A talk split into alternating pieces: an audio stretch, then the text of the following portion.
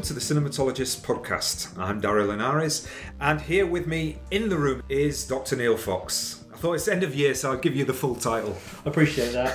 Uh, nice Christmas gesture. Hello, Dario. Hello, listeners. It's lovely to be in Dario's swank North London pad. I know, I'm, I'm Champagne Socialist Central here, I'm afraid to say. It's lovely. Um, yeah, it's really nice. Surrounded by books and art. It's yeah. how it should. Even a Christmas tree with uh, film baubles. Indeed, yeah. I'm sat next to High Life and Ad Astra. Yes, more of those to come. Feels very apt. Yes, for the episode that we're recording today. Indeed. So this is our end of year review, which we've done since the beginning of the podcast. But we try not to do it in the vein of rankings, rather just sort of focusing on our highlights of the year and films that we kind of want to talk about, films that maybe, you know, maybe people have seen, but but some that maybe we want to remind people of. And particularly since this year we read the article by Elena Gorfinkel on against lists. And I think it's interesting because we've had a conversation before about you're a big lists guy and the philosophy behind why you use lists and why you think they're useful and important is I think the way that you make that argument is very absolutely valid and I'm kind of more anti-lists and I think that that article sort of encapsulated a lot of the reasons why I'm I tend to not be one who focuses on, on lists. So I, I, I was interested that you read it and you liked it and you retweeted it because I, I thought to myself when that came out, oh, I wonder what Neil thinks about that, you know? Well, I think that one of the things I'm realizing is that I like I like making lists, but I'm less interested in the ranking of them. You know, I, I find yeah the, the processing of lists and kind of collecting of of stuff particularly useful for myself. But this idea of what's at the top Yeah. and how to actually kind of differentiate just seems more and more kind of meaningless. Yeah. And that's much more to do with the conversation that's going on, you know. And what I found is that the, the conversation centering around the same films over and over again, and a lot of those appear in our list. Yeah, you yeah. know. And I just thought, well, two things. One is if I was to kind of think about it, I might end up with the same list as you, and then we're narrowing the field of films to talk about Yeah. which I think there's a lot of really, really great films that probably won't be on the list necessarily It will be lower down. So trying to kind of have a really broad spread. Um, and also kind of thinking about just yeah, just the act of, of, of how to how to rank that stuff. And uh, And the idea that one is, but you know, this one's at two and that one's at four, and you're wrong because that one should be at one Yeah. or whatever. You know, I, I find what- that yeah. problematic. You know, yeah, and also what was interesting this year was that I didn't have a clear favourite. I think in the last couple of years we've had the same favourite film, or at least- Yeah. at least over the last few years. And last year we both had a film that was clearly our most favourite thing we'd seen that year jointly. And I think that's still the case. And when- when I did my albums as well, um, recorded all the you know the records, it was the same. There was one album that was clearly I'd listened to it the most, and it meant the most to me. But everything else was just a field of these are things I really really liked, and also I thought it's an opportunity to engage with how you talk about things when you're not thinking numerically, you know, and trying to find a vocabulary for talking about things and, and finding meaning in that rather than being like, well, you'll know this. I think this is better because I put it in number two. yeah, So that's been, yeah, just again, a kind of chance to reframe and not get drawn into the same kind of conversation about the same three or four films that everyone's talking about. yeah, absolutely. And and also, I think that my ranking would change daily. I think with this five. Because we're going to do a kind of five favourites each. Um, so, you know, we're going to t- talk about 10 films in depth and we're going to discuss various other films that we think are worth worth mentioning that may or may sort of relate to other areas of film culture this year in, in 2019. But yeah, I didn't really want to say this film is is better than that film because I actually think I like them all for different Yeah. similar reasons but not ab- above each other like you know there's some that i watched at the beginning of the year and i didn't want to forget Yeah. and the others i've watched very recently and i was kind of like oh wow this just sort of, sort of the immediacy bias of that has had a big impact on me very recently Which is great, isn't it? And that's the, the beauty of doing the pod is the ability to be able to talk about those things uh, in that way rather than just being like, here's our list, here's our countdown, yeah yeah um, which a lot of people are doing, which is fine and valid for them, but not for us. I just wondered before we get into that then, have you got any podcast highlights or, you know, over the last year or, or any discussions or any of the interviews that you've done that kind of stick out for you or you think, oh yeah, you know, just generally the progression of the podcast itself, how, how, how have you thought about that this year? Thrown that on me there. Sorry. Do you want me to go first on that? I can tell it's you a fine. few things. No, I think I know. I'm going to do that great podcast thing. I kind of think on my feet. Okay. And, uh, and Yes. wing it. Yeah. Uh, this feels like a a really significant kind of calendar year for the podcast, and in ways that are, yeah, kind of. I, I guess the thing I'm proudest of the, most this year and most kind of pleased with is the the the evolution of the podcast into spaces that are really exciting I think for us and a kind of a culmination of things we've wanted to do and been interested in in a variety of different ways. So I think that the Berlinale episodes were were great just because it was both being in an immediate film cultural moment you know as as it's kind of the big festivals are but also not engaging with it in that here's our hot take on the big films you know Mm. i think and and being able to use the the podcast as a way of just talking about films that we want to talk about and see and being able to experience as participants of the festival but not necessarily in a i need to get this review filed and we need to talk about this film now because it's the big film that was really exciting and uh, the the episodes with the bfi so far have been really rewarding because i think it gives us a different type of brief really you know knowing that there's a regular stream of big mainstream episodes to tie around and trying to be interesting with what we do there i think is really exciting those are two and that regular kind of stream of we're we'll be doing these kinds of episodes which has moved it away from the screening episode which i think is is fine and good because we're moving towards something specific you know Mm. i've never we want to do like well you know let's kind of just throw that away because I still and I still love those episodes. Um, but it's felt like a natural progression for the podcast this year, and also just the ability to listen to the podcast as a listener much more in terms of our relationship, in terms of the way we do the podcast has kind of evolved, and I've enjoyed listening to your work on the podcast cool. um, because obviously because of the the way the labour is and because of the way these episodes are much more labours Yeah. rather than you know before it was we'll watch a film and we'll record it but the tendency the audio gets dropped in and then we just do our bit. Yeah. whereas a lot of these episodes we're doing now there's much more individual labour that goes into it.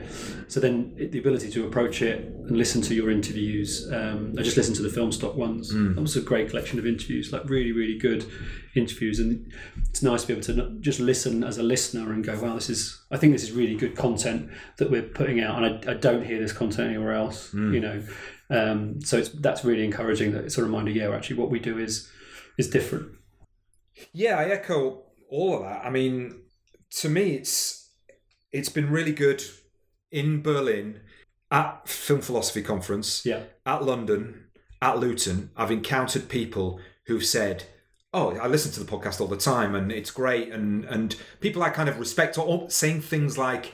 I don't kind of listen to it in transit or on the background. I literally sit down, and sometimes I have to stop because I need to focus and stuff like. And like that really encourages me because it means that it's doing what it's meant to do. I think, and I'm really happy that we do have a, an audience, and it's the audience that we want. And I'm ki- kind of reconciled. Not it's reconcile's the wrong word. I'm, I'm very happy that we are in a, the space that we're in, rather than we're not changing it because we want to become more mainstream or, or try to get to reach as wider audience we want. I think that we we want to bring people in to to experience the podcast in the way that, that it's intended, and I think that that's really useful. And having those that element of it. In fact, there were sort of three elements that I'd, I'd sort of written down in note form here. Yeah, that, that, that was the, the first one is sort of encountering the, the, the audience in a, in a real space and getting to be able to uh, talk about the podcast and then things that, that, that come up on the po- podcast. And then, again, it relates a little bit to what you were saying that the development of the recording, editing, creativity element of the podcast. I think that's some that's the thing that I want to get more and more into. We've got the voice episode coming up in the new year, which is going to be the next one, which I'm to, which is going to be more essayistic, I, I suppose. And as you know, I've been sort of writing this piece for film philosophy for a while now. In fact, you know, that's one thing I've got to get finished over Christmas. And it's about that this notion of the audio cinematic. Can audio only, no visual Im- images, be conceived of as a cinematic experience? And trying to sort of think about if that is possible, what that sounds like and what you have to do to to do that. And uh, you know, the work on the kind of creative side of the podcast, I think, is really is really evidence of that. And then you know, it's interesting because you mentioned the live podcast there. I really do want to make sure that we're not, we don't leave that behind Yeah. entirely because I think like I really enjoyed the uh, the lobster, and I really enjoyed at the beginning of the year doing the her episode and the Children of Men episode and sort of going into environments, um, whether it's at universities or whether it's outside. And I think there is an opportunity, and I've got you know, I have a couple of contacts with people in London that where maybe we might be able to put something together as sort of on a monthly basis where we become more of a regular staple serial um, screening event at, at a venue that Yeah, then we can go to and see where see if that takes us somewhere somewhere new. So yeah, it's great that the um, that we we we continue to build, but we continue to be flexible and sort of move out in different directions. So that's always uh, yeah really really useful. I think. Yeah, definitely. Any particular directions that you got in mind, other than kind of like you know you, you got the voice episode coming, but where do you see the podcast going? Any or just just kind of Yeah, I, th- I think maybe looking at particular thematics and trying to bring together, say, the research element of an approach to a particular film theme and the films that are focused on within that particular theme, but then recreating that somehow in an audio format that you can combine text, you can combine speech, and you're combining sound, music, and sound design in a way that, that, that kind of touches on that idea of, of, of cinema as a kind of discursive conversation Cool. that, that triggers people's kind of imagination in terms of they, they can imagine the the film they know the film watching process or their relationship to a particular film or theme but then there is a again i'm going to use the word discourse but but a productive conversation of knowledge that that takes that somewhere else that's beyond reviewing that's beyond yes i like that or i don't like that you know. And, and i suppose it relates to that idea of what is what is valuable what's the point hmm. of, Yeah, yeah. of anything at the moment. And you know to sort of we had a, a kind of discussion on one of the previous episodes about reframing the process when it comes to the relationship to to content through social media and and the last three years of being sort of obsessed with the politics all amount and then all amounting to nothing. And as we said in previous episodes we do need the social media. It's it's absolutely vital to podcasting as a as the distribution and marketing and sharing mechanism.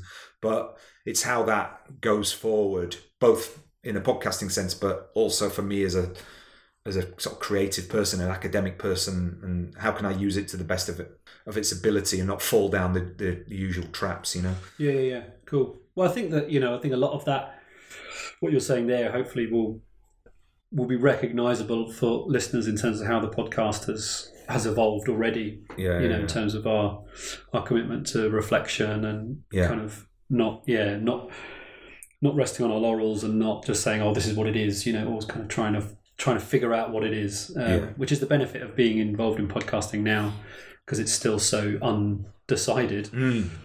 but also kind of yeah just that that's what's interesting a lot of the time is is what can it be you know and i think if you'd have said sort of 18 months ago you'll do all these things and you'll do episodes like this Mm. might not necessarily have seen that coming but that responsiveness to those opportunities and and a lot of it is from being plugged in online and and having you know that kind of access to material and the conversation constantly flowing so yeah it is a it's not as easy as just stepping away and saying oh, don't, we don't need it because I think we do um, but yeah the, management of that relationship is is key Mm. So, shall we talk about some films? let's do it that's why we're here Okay. We've got a list of films that we are both interested in talking about because we've both seen them, but they're not quite sort of at the, you know, if they were going to be on a list, they, they maybe wouldn't be in that sort of top five, maybe even top 10 bracket. I don't know. I don't know. I Um, think some of mine I think some of these would be would be in your. yeah I- So, so which one on that list would has just qu- not quite? You have to think very carefully about whether that would be like on a t- on, on a top five or right at the top of a. Yeah, this is the, this is the best film I saw this year. Well, that's tricky with the with these films. So, because I stopped thinking about that about a month ago, all of these films were in the conversation. And Okay. I haven't really had that internal. I guess the one that kind of sticks out simply because I've and it's been at the top of my experiences all year is Amazing Grace. Right. But it doesn't feel like a new film, so it's really weird. Yeah. But it was it has not been seen before. It's not been available before. It was one of the most extraordinary kind of cinematic experiences of my life, let alone this year. So this is the Aretha Franklin documentary from Yeah. the found footage, directed by Sydney Pollack, yes, who famously, yeah, shot this performance of Aretha kind of going back to her gospel roots and uh, in a kind of tiny church in Los Angeles, and then uh, didn't didn't sync the sound at the at the time, and for decades it was unable to actually sync it. So all this material that was shot was just unable to be used. Um, it did the, the the audio formed the basis of the album Amazing Grace, which is still the, the biggest selling gospel album of all time, and it's an extraordinary record. But until now, none of it had been able to be seen. So this is yeah, this is the the, the reconstruction of all that stuff, um, and I saw it at Berlin, and it's just yeah, one of the best music films ever made. You know, I say that without hyperbole. It genuinely is just one of the most extraordinary films, and it's such a powerful document of one of those really, really top echelon, top five all-time artists. You know, just a kind of a breed apart. We talked a little bit about on the Lobster. You know, you sort of talk about that kind of awe of someone who's able to do something at that level, which is just this kind of supreme command of an instrument um, or an art form. And her command of her instrument in that film and watching her command her voice is just spellbinding.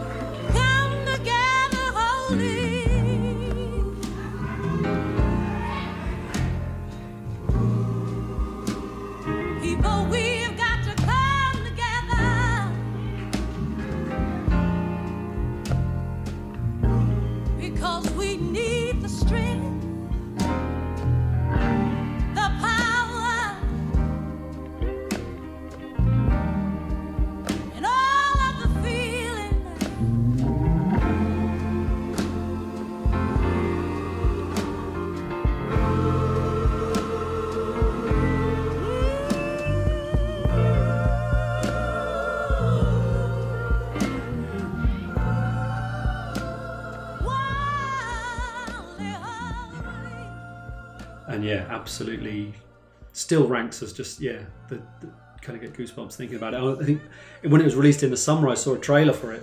yeah, yeah. I think maybe in front of I can't remember, you know, the sisters, brothers. I just kind of had goosebumps and kind of lump in my throat just from the the trailer of the reminder of what that film contains. It's just extraordinary. Yeah. No, I mean, when I when I heard you talking about it, I, I was kind of not skeptical that because I was absolutely certain you were, you know, you had that that experience, but skeptical whether I would be like so mesmerized in that way.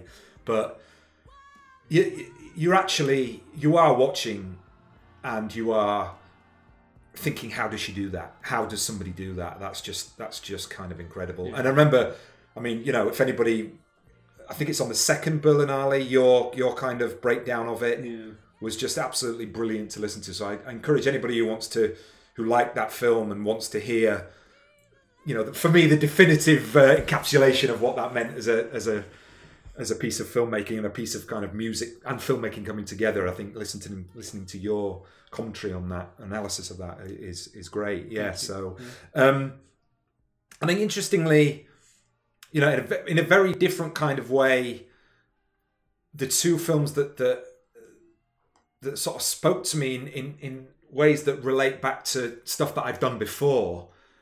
Um, you know, academically, and the kinds of Yeah. films that I grew up on were probably Ad Astra and Apollo Eleven. Yeah. I mean, I know you obviously you've seen Ad Astra, and uh, have you? You haven't seen Apollo haven't Eleven, seen Apollo 11. so there was a lot of space films out, you know what I mean, because of the, the 50th anniversary of the Apollo 11 moon landing, and it really, I mean, you know, I, if if I had the space and time, which I should make anyway, you can't just say that. I would write something. There's a follow up to because that was what my PhD was about. Clearly, representation of masculinity within the, the the space race context and how that fits into broader cultural and social and economic representations of gender and that kind of stuff. Um, but I really, really liked Ad Astra, despite the fact I could see flaws in it. There were, you know, there, there's certain parts of it that were definitely a what looked like a kind of like commercial decision that we need to kind of spice this up a bit with a you know a moon landing chase and that kind of thing. And then there was one moment that that sort of took me out of it towards the end completely. But I think you know, as, somebody who's trying to do a sort of 2001 f- f- in 2019 with all of the baggage that blockbuster movies have these days, it- you know, it was a really amazing, amazing, immersive, brilliant piece of audacious filmmaking that does do that. This is massive spectacle, but this is also you know hugely psychological, and we're gonna you know we're gonna take our time and, and delve into the, the psychology of a character and weaving in kind of the ideas of, of space as the metaphor of, of loss and alienation and distancing and, and all of that. Yeah. Major, what can you tell us about the Lima project? First manned expedition to the outer solar system, sir. Some 29 years ago. And the commander was? He was my father, sir. The ship disappeared approximately 16 years into the mission. And no data was ever recovered. Deep space missions were halted after that. Roy, we have something that might come as quite a shock to you. We believe your father is still alive near Neptune. My father's alive, sir? We believe so. James Gray. It's my favourite film of his because I'm, I'm I know you you've been a fan of his earlier work, but I do I always have this thing of the relationship between the blockbuster element, the, the size element of his films, and what they're actually doing as as in terms of the thematics and the depth of them. But then uh, Apollo 11 is just an amazing sort of regeneration of those images that I've seen so many times in so many different contexts. I was just sort of re-blown away by that idea of very idea of sort of human beings being out in, in space and what that sort of what that sort of represents and going to a you know I think I saw the screen on the green really beautifully projected and it was just like amazing to look at. Yeah, and I think that's something that I haven't seen Apollo 11. Obviously, that's the documentary. But I think that one of the things that felt so powerful about Ad Astra was how it conveyed that engagement with that with the space of space, um, and particularly through Brad Pitt's performance, which I just think is extraordinary.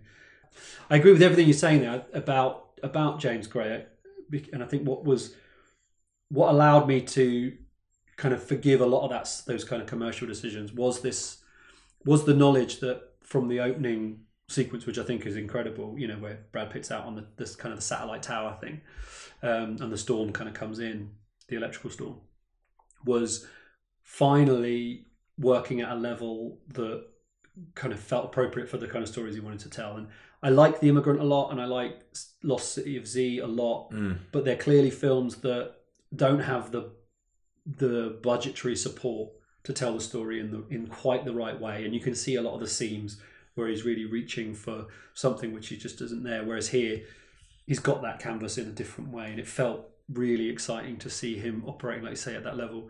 Um, yeah, the, the 2001 is a kind of poison chalice in It is, yeah, yeah. in the sense that as much as it you know it's a singular piece of work it was also made under conditions where the, the director had complete control like say and that's just that's never going to happen again and Absolutely. again with grav you know it reminded me a lot of gravity when i was watching it like oh i can see i can see a studio saying this is an 80 million dollar movie Yeah, yeah, yeah. you know like Yeah, sex it up a bit, you know. have a window for, and i think that I just, I just think you have to be forgiving of those Yeah, things of because you do. otherwise you don't see the, the Yeah. two hours. Absolutely. You know? And I think Yeah, that's yeah, yeah, yeah. that's where we are, and that's not ideal. But that's would I rather have that than no no film? Absolutely right. Absolutely, it's no no argument for me. And I just yeah, there's so much kind of really powerful, beautiful kind of contemplation in that movie at that scale, which was really yeah, really tremendous. I mean, yeah, I mean, I, I suppose the, the the clearer comparison is be- between, say, something like Interstellar Yeah. or The Martian, yeah, and I think it's you know again without getting into rankings, it, it's a more satisfying film, I think. for me definitely. yeah, than both of those. Yeah, without a Yeah. doubt.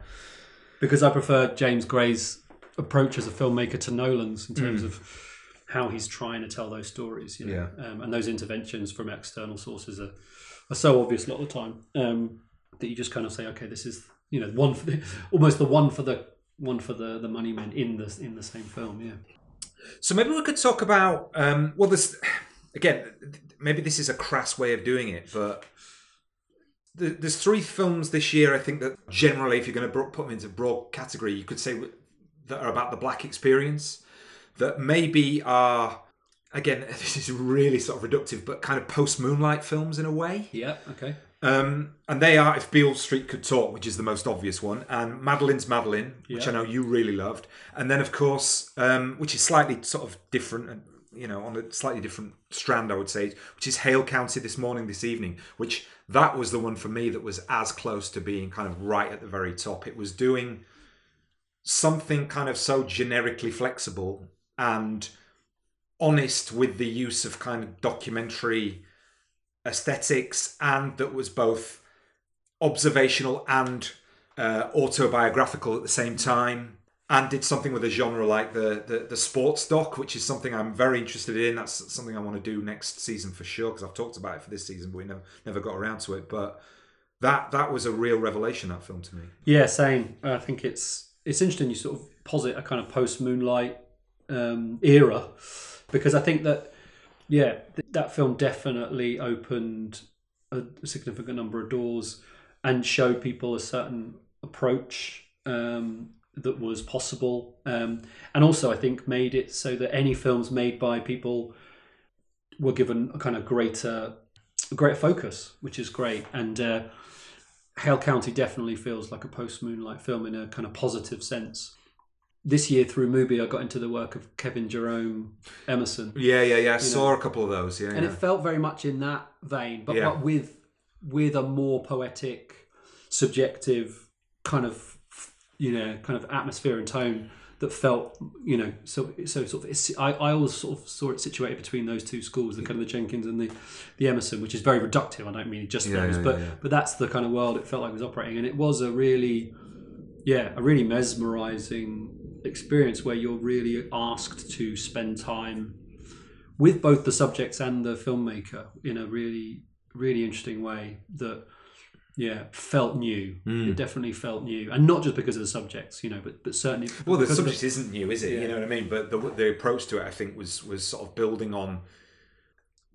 In a similar to a film that we'll talk about later on, it built its use of the genre um, mechanics, let's say, from the inside out, out rather than the outside in. So it wasn't sort of saying, "Oh, look at this film. Look at you know." As a, a typical example, Tarantino does it from the outside in. All of these influences feed into his. Whereas this sort of felt like it emerged from within the filmmaking. Oh, there's a sort of echo of that, and Yeah. you know, there's an allusion to that here, but not deliberately, you know, copying, as it were. No, absolutely, and I think that's the that's the the benefit of giving giving the opportunity to filmmakers of color to women is that mm. these new modes start to emerge, which feel connected to a, a wider existing history, but also are are their own thing and are only their own sensibility because of the people who make them, which is really exciting when you get a film like Hale County, which feels so fresh and exciting.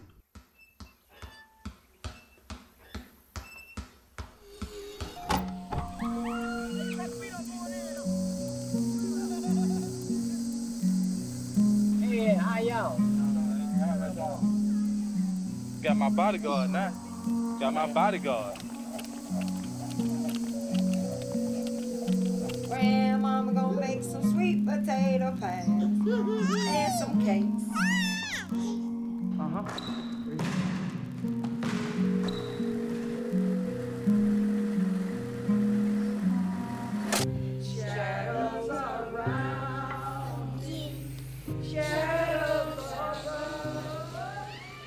Madeline's Madeline. I know you really love that. Yeah, I mean, again, just there was so much that was unusual about it that the fact that it was a kind of young black lead in this kind of experimental theatre world Yeah. didn't feel like the tokenistic only, you know, that was kind of melded in with a lot of other kind of uniquely positioned uh, things, including, yeah, just this approach of teacher student and where that boundary lies. But also, what I loved about it was the spill out. You know, I think a lot of the time you see stories where there's a kind of controlling teacher who kind of takes a young subject and molds them in their own identity or kind of exploits them for creative. But but the so much of what was great about Madeline's Madeline was how that spilled out and how that im- impacted the life of this young person Yeah, in yeah, their in their kind of day to day. Particularly the scene where the teacher sort of invites her to this party, and it's just then the the, the, the young actress who's kind of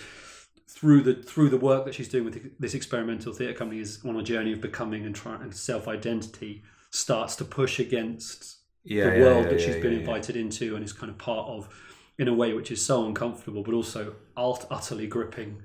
It's really uncomfortable because everything's blurred Yeah, yeah, yeah. and you're really unsure where you are in the scene and then that just that just builds and builds to the point that the relationship with her mother her real mother and this kind of mother figure is so so complex Yeah, yeah, yeah, yeah. that you you know you really are in the kind of the furnace with this idea of like what is acceptable to put young people through but also you know what is the cost of doing any art form you know on on, on the people who make it Mom. Oh God, I I kissed that guy. Gosh, uh, maybe we should have. Maybe we shouldn't have like rushed into something where there was quite so much responsibility. He could have herpes. He probably does. He knows a lot about porn. and that's a sign. All, all just like around your mouth, little pustules. Sure, stop using that hand stuff. That just dries your skin out. That only makes I have allergies. Worse. No, you don't have allergies. You have hypochondria. Are you looking at Tinder? Is that what that is? Have you been snooping on my phone? I I, I, I, don't want to. trust anybody. Okay. Can I get out now? Wait, I make sure to choose the right. Okay. Excuse me. Hi. Yeah. Okay. Right.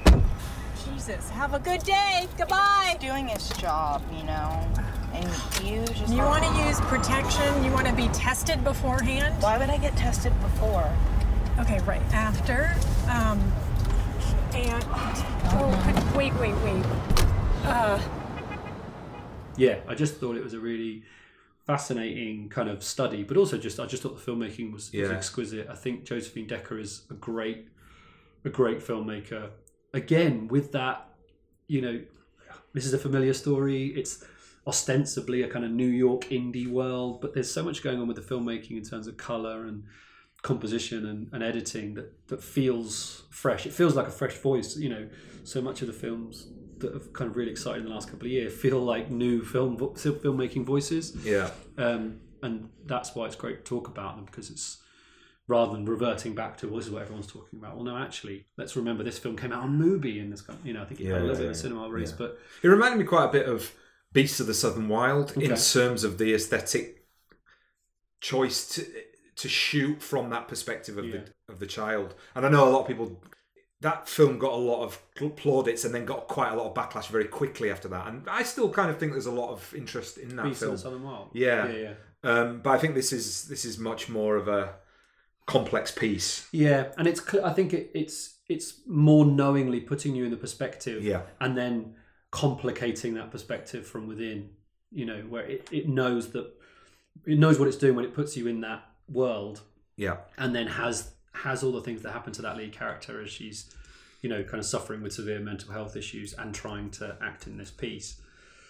It, it's very aware and responsible with that, and I think that that's probably where it differs from Beasts of the Southern Wild, which isn't necessarily as aware of the impact of putting you in that perspective necessarily. Yeah. Um, sort of again, I suppose you know within that post Moonlight vein, if Beale Street Could Talk was a film I saw I saw on the aeroplane on the way to uh, on the way to uh, Malaysia, and I, I thought it was really excellent in its own right. I thought it was very literary, and it probably didn't have that that kind of wow factor kudos that, that Moonlight did did have, but all the the storytelling and the referentiality to James Baldwin, who we both absolutely love as a writer, um, I think did service to that, but also the film itself as a piece of filmmaking stood up Yeah. you know, in, in a really fundamental way. And I think, you know, amazing sort of performances and that that sense of linking to a lot of the the conversations about race in America in a contemporary sense did did hold up very well. And I think it's uh, you know it's it, it's a really solid is all, almost kind of like damning with faint praise. But you know what I mean? It was kind of like, yeah, there's somebody who's who's done the, this film and now has gone on to, and and backed it up with something really authentically good. You know? Yeah, absolutely. It felt yeah felt like a cementing of, of Jenkins, which Yeah. is not necessarily like you say the kind of the most exciting or sexiest thing because people want that Yeah. same experience they had with Moonlight. But then Yeah. it was just great to see someone hit their stride. I think. I mean, it's one. I- It would probably be pretty close to the top of mine simply because I Right. think it's it's just stayed with me all year. Yeah. And there's so many images and scenes from it that are just there. You know, that just kind of the strength of his image is so Yeah. powerful and the context of it. And there was just such a quiet power to it that I just kind of found overwhelming by the end. You know, that I just there's so much going on and it feels really, really it feels really knowledgeable about experience in a way that is yeah, just kind of overwhelming. I'm, I'm writing I've written a piece which hopefully will be out in the first quarter about it for beneficial shock. So I won't say too much about it, but yeah, it's definitely a film that I think is going to stay with me for a long time, um, and not just because of the Baldwin thing, which obviously is, but because of the filmmaking. I think that there's there's a power to it which is not showy, Yeah, yeah, but yeah. kind of remarkable. I called this meeting.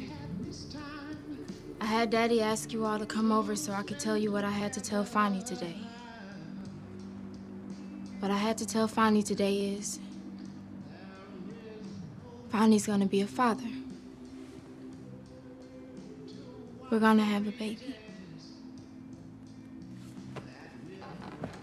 You and me, we fixing to go out and get drunk. All right. oh, I'm glad. Don't worry, I, I'm mighty glad. And who's gonna be responsible for this baby? The father and the mother. you can bet it won't be the holy damn ghost. I guess you call your lustful action love. I don't. I always knew you'd be the destruction of my son. The Bible says, Put to death, therefore, all that is earthly in you sexual immorality, impurity, passion, evil desire, covetousness. That child was born of sin. And the Holy Ghost is gonna cause it to shrivel in your womb. But my son, my son will be forgiven. My prayers. Frank. I think you'll find it still pumping, but I wouldn't call it no heart. So in a in a big gear change, I suppose there's been four films that are gonna be the biggest conversation suckers up of this year, and we've talked a bit about Joker, which I think is one. Yeah. Once Upon a Time in Hollywood, which we, which we kind of mentioned. I think we did on the bonus. We with did on the bonus, maybe, didn't we? Yeah. yeah, So we talked about that a little bit. Star Wars, which has just come out, which we're not going to talk about, and The Irishman, Yeah. um, which I do want to talk about a little Yeah, bit. yeah, Um, what did you What did you think of The Irishman? I loved it. Yeah. I thought it was amazing. I mean, I just I thought it was absolutely extraordinary. Um, yeah, I, I, lo- I loved it to bits. So it was just before I went, just before Filmstock. Actually, it was. I just I was kind of always checking the. I always check the the the Cornwall listings for films. Yeah. Fu- in, mostly in futility. But then Newlyn Filmhouse, and I just sort of looked and thought, you know, I wonder if anywhere's going to screen it on at the cinema, you know, knowing that Roma never came anywhere near down here. But I'd seen that the Irishman was playing in places, and it and it was on, it was in Newlyn on a Friday. It was the Friday before I left to come back to Luton, and I was like, just going to cancel everything in that afternoon, and I just headed down there. I think it was the fir- it was the opening day, and yeah, so I managed to see it in the cinema, which I was just so happy about, and I was just blown away by it. I was just exciting, exciting experience, really. You know, just I haven't really thought about it very much because I kind of went straight off something else. But and I've been trying to avoid the conversation because it's not much of a conversation. But the experience of watching it was kind of overwhelming, and seeing a filmmaker at the you know at that age, that in command of what they wanted to do with the tone of a story and the underlying kind of subtext of the theme of the story, I thought was extraordinary. Um, and I didn't care about any of the technology stuff. You know, Right, okay. Like, I was in gonna the- say in, the- in the sense that I could see the, you know, I could see, I could see it. Yeah. Um, people saying, "Oh, you kind of forget about it." I never forgot about No, it. No, no, no, no. But for me, it sets up this story of De Niro's character looking back on a life, and it's all about that memory. It's Yeah. all about him going back into his own mind to remember these things, which felt perfect for this kind of slightly uncanny version of the person. Mm. You know, it worked in terms of the context of the story in a way that I think a different kind of. if you'd have told it linear, I don't think it would have worked because you'd have been like, well. Eventually, he's going to get to the right age, and then he's Yeah, yeah, yeah, yeah. Whereas the fact that this was a person who was mining his own memory of something and these people and this kind of worked. So I, I, I kind of went with that. And, and the fact that he was clearly an old man when he was acting in those young things with his young face was kind of weird, but again, kind of worked. Um, and just how gripping it was, the, the sadness of this man's life, Yeah. you know, was just, yeah. Yeah, so I I absolutely loved it as well. Let's to say that straight. I mean, I did get taken out. There was one moment when, in fact, B pointed it out to me when he was when he beat up the That's, shop yeah, that's the keeper. that a lot of people have. Yeah, uh, and that was so true. It's like was this is a 30, 40 year old face and he moves like he's 70, 80, whatever he is, and it just did not work at all. But what I realized was that it's it's funny, it kind of made me remember that the way that Scorsese structures his movies and leads them to the ending and what he wants to say about specific kinds of characters. And he's often got the same he's it reminded me he's often saying the same thing, which is a thing I think is misread a lot of the time. So if you look at the end of Goodfellas, and Goodfellas is the film that, that is often charged with glorifying gangsters, you know. If you look at the ending of that film where Ray Liotta is kind of saying, I get to live the rest of my life like a schnook, and there's no remorse there at all. And then you look at the end of The Wolf of Wall Street, which is a film that I do think falls into the category of overly glorifying, where it isn't able to pull itself back to the critique that I think it wants to make. That at the ending of that is look, here are these people that are mesmerized with with this guy. They can't help but be. And at the end of this, I think that there is no there is not a redemption story for the Rob, Robert De Niro character. He isn't sorry Yeah. yeah, the reason why you you love watching them, even though they're doing these heinous things, they don't see outside of their own kind of position in this world, and therefore they don't they don't have that remorse. And I think that this is a sort of comment on his entire kind of like filmmaking interest Yeah. and uh, it's really fascinating to watch this film and then sort of go back and unpack a lot of his his other movies. I understand some of the criticisms that, that get made that come from outside of of Scorsese just as a filmmaker and Scorsese, you know Scorsese's history and the, the stuff that that gets the films get accused of a lot of the time now. And you know and, and from a perspective that's rightly so you know is there enough of a, a role for women in these characters? Is it over glorifying the violence? Is it just men talking to each other and you know and, and not acknowledging the world outside? And I but I think that that is part of what Scorsese is kind of criticizing and doing in a way and ju- and, and just on the on the the performances themselves you know I think to me that the the revelation of this was Joe Pesci who was doing something that is so outside of his other roles, particularly in Scorsese movies. You know, if you think of of, uh, of Goodfellas and then Casino, he is so subtle and so amazing in this. He's doing the Paul Sorvino character. Jimmy's pissed off at Fitz. Fitz is okay. We like Fitz. I'll tell you what the problem is. Jimmy's got that ball busting Dorfman holding up loans that Fitz already okayed. I hate that Dorfman. He's such a pain in the ass fucking Jew. So what do you want me to do? No, not that. Not that. What you gotta do is, you know, put a firecracker up Dorfman's ass. Fitz will get the message. He'll get the message. I mean, you can't do it to Fitz because if if you do it to that lush, he'll run right to the feds and screw up everything. But Dorfman, you gotta do it to Dorfman.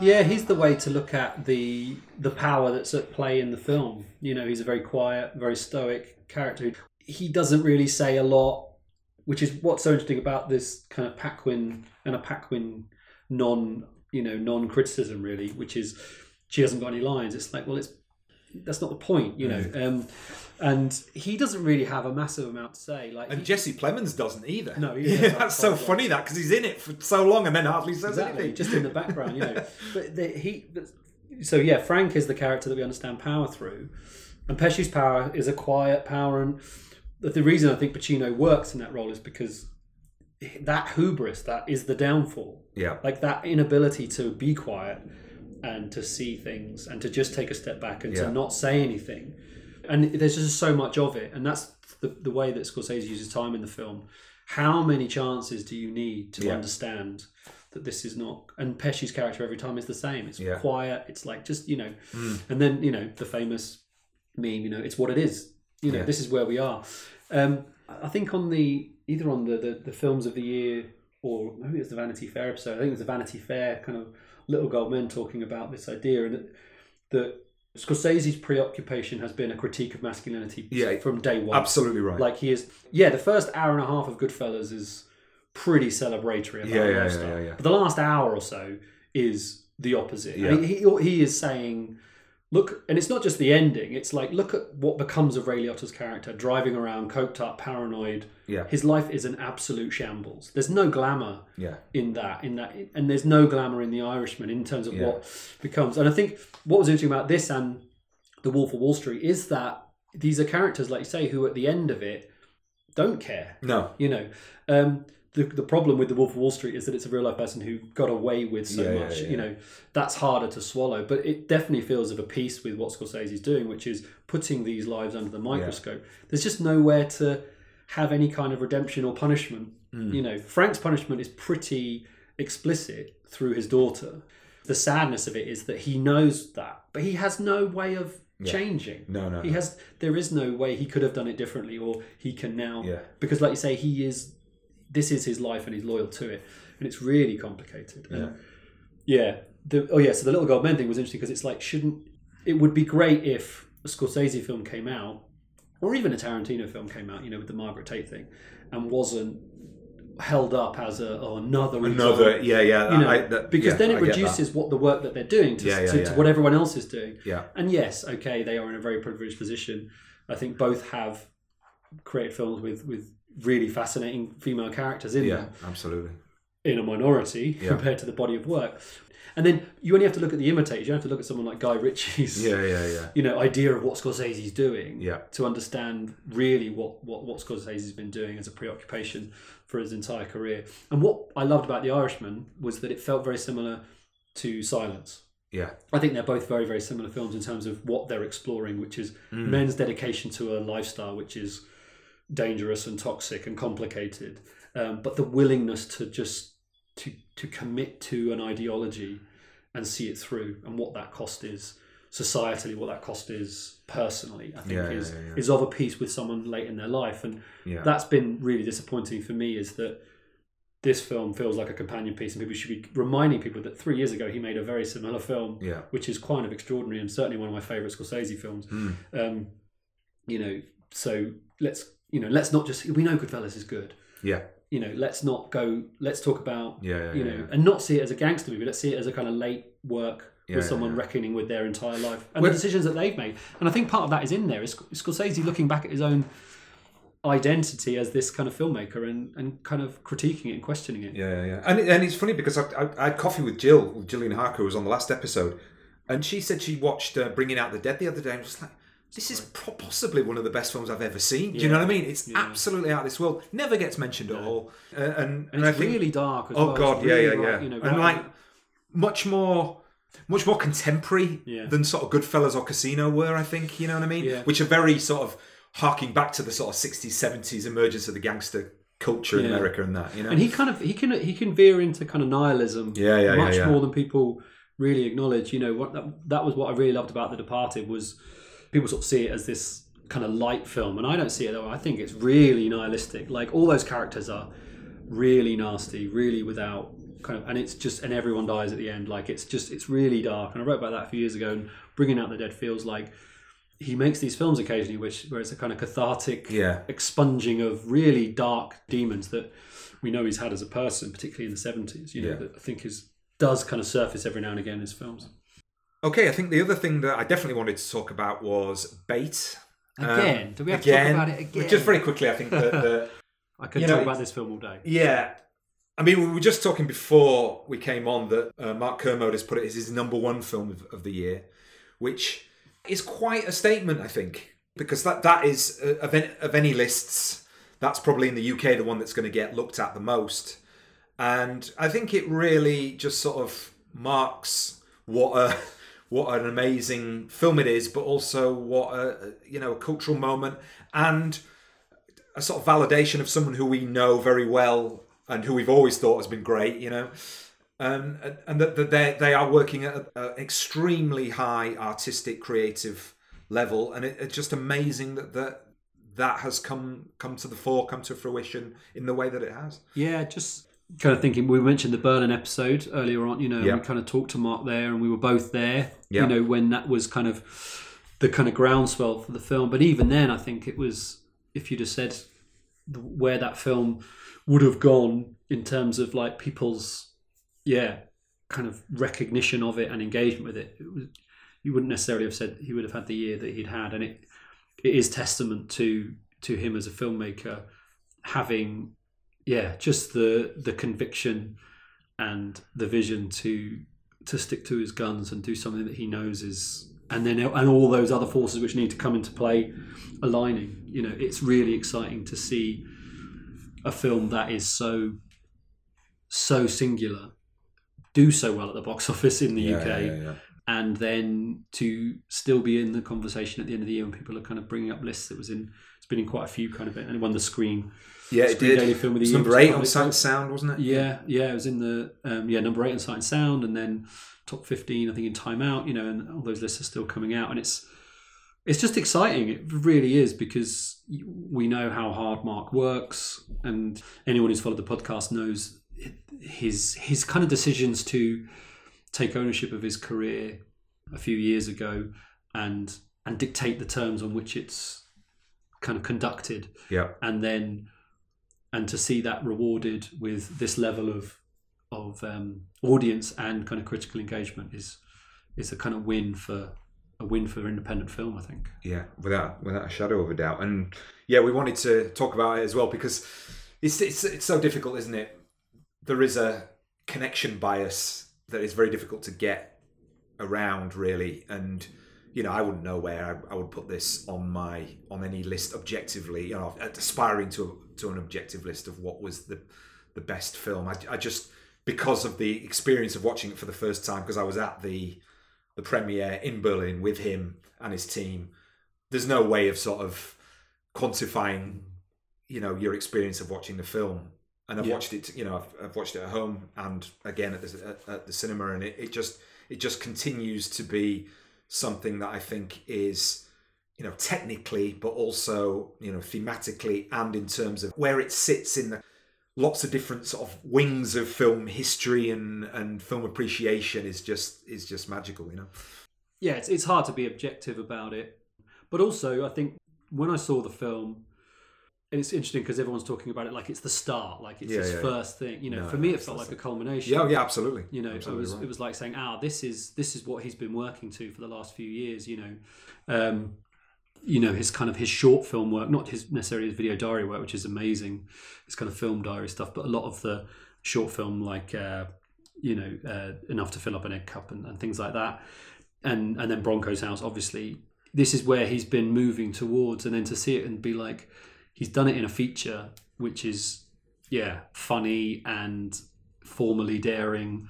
Gripping. I mean, that se- I remember seeing the sequence with the lobster pot and just thinking Yeah, this is yeah, an yeah. absolute masterclass. Yeah. and everyone's talking about Tarantino's Once Upon a Time in Hollywood ranch scene, which I think is a Yeah, yeah. masterclass Yeah, in yeah, yeah. tension. But I'm like, the lobster pot scene in Bait is as much of a masterclass in tension and editing and you know kind of cinematic time as anything else this year. Yeah, yeah, it's yeah, yeah. extraordinary.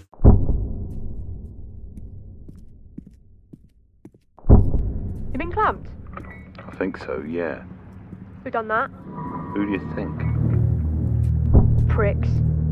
You own the bloody street. You can't just park there all day. It's fine you picking stuff up and dropping stuff I work off. in the harbour. I'm a bloody fisherman. Are you? Where's your boat? See you on the beach. I'm telling Mum you're hanging around with him. You live in this community. Oh, the community. Yeah, and it was like this is this is where he should be operating. Yeah. Um, creatively, and then yeah, kind of feels like yeah, of course people are responding to it because it's really good. Yeah. Um, yeah. So it's been an exciting year to kind of track to track that film. Um, thanks to Mark for always supporting the podcast. Indeed, and go back to the uh, the Luton episode where we where we interview him for an hour about it. So, um, any other things that you just want to mention in this first hour before we get onto our top fives each? Yeah, so the the I've, I've chosen five films to talk about, which we'll get, like you say, we'll get into in the next hour. But there was a couple that um, kind of wanted to just sort of mention that I really, really love that I don't know if people saw or were aware of. One is um, Steven Soderbergh had two, Steven Soderbergh had two films out this year. Right. Uh, the Laundromat, which was a lot of fun, um, and High Flying Bird, which came out right at the start of the year. I saw it. I think it dropped just before Yeah. On Netflix, wasn't it? It was on. There- yeah, that was a Netflix movie, and uh, it dropped just before Berlin. I think I saw it on the on the maybe on the plane actually on, on my on my pad on the way to Berlin. Um, and it's just yeah, it was it, it was exhilarating to have him back making movies. You know, and you could feel the fact that it was shot with an iPhone in the best way. You know, like him out with these actors in New York, walking the streets. Great dialogue by um, Tarell McCraney, who wrote Moonlight, um, and this kind of story of a yeah, a kind of NBA freeze out, um, and just the machinations of a kind of sports move from behind the scenes. Someone trying to get the kind of the the the freeze the freeze thawed was just just great. You know, kind of like in that annoying Soderbergh way of I've just gone out and made this movie, and it feels Just kind of- riffed this fucking Yeah. amazingly produced piece of work. yeah, and it's kind of throwaway and it's kind of disposable, but it's also just absolutely great and just really entertaining. Um, a, really, yeah, just one of my favorite filmmakers, kind of operating again in cinema, which was really exciting. And the other one was a. I don't. I can't remember who made it, but it's a film called Knife Plus Heart, which stars uh, Vanessa Paradis as a uh, kind of porn producer in uh, in Paris, and it's this kind of weird giallo kind of serial killer movie about someone who's going around killing actors in this um, gay porn uh, world. Um, and she's a, she's kind of broken up with her girlfriend and is kind of like going through this breakup. But it's a really lurid and exciting Mubi. I think it was a movie release. Um, just I've been getting more and more into kind of folk horror and genre, and this is a really Mm. 70s horror, um, kind of Argento um, inspired, great score. But just Vanessa Paradis is just extraordinary in it, as, and her her performance is, is fantastic to the point, yeah, where it's you know that that kind of classic someone on the outside who's making a lot of decisions which are promote are kind of prompting the deaths. She starts to use all of these kind of killings as a way of kind of as a, as content for her failing kind of gay porn empire, um, and then the lines between what she's doing and what's happening in, in the real world kind of get blurred to the point where it's just this kind of carnival of chaos at the end, which is really really great. Um, so that was a film that I just again kind of came out of nowhere, loved it. Um, if it's if it turns up anywhere, definitely check it out. Awesome. Um, so that's the end of the first half of our end of year review, and we'll be back in a second with our five recommendations for the year.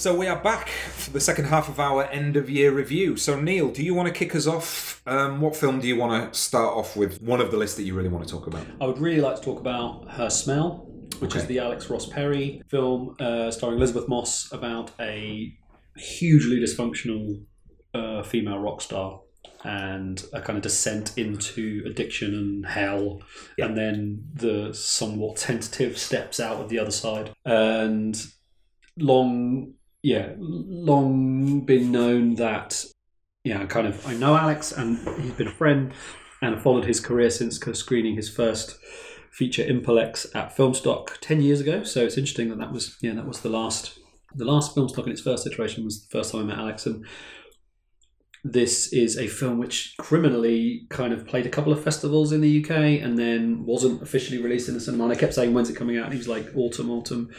And it never arrived. And then it popped up on. Um, I was just doing that kind of, oh, what what's left to see? And I kind of wanted to see if it was online, and it was on iTunes for one ninety nine. I was like, That's exactly where I got it from. yeah. which is you know which is great because you know seen it, but also sad. in a way. sad. Yeah, I mean sad because I think that particularly with this film, I could see why.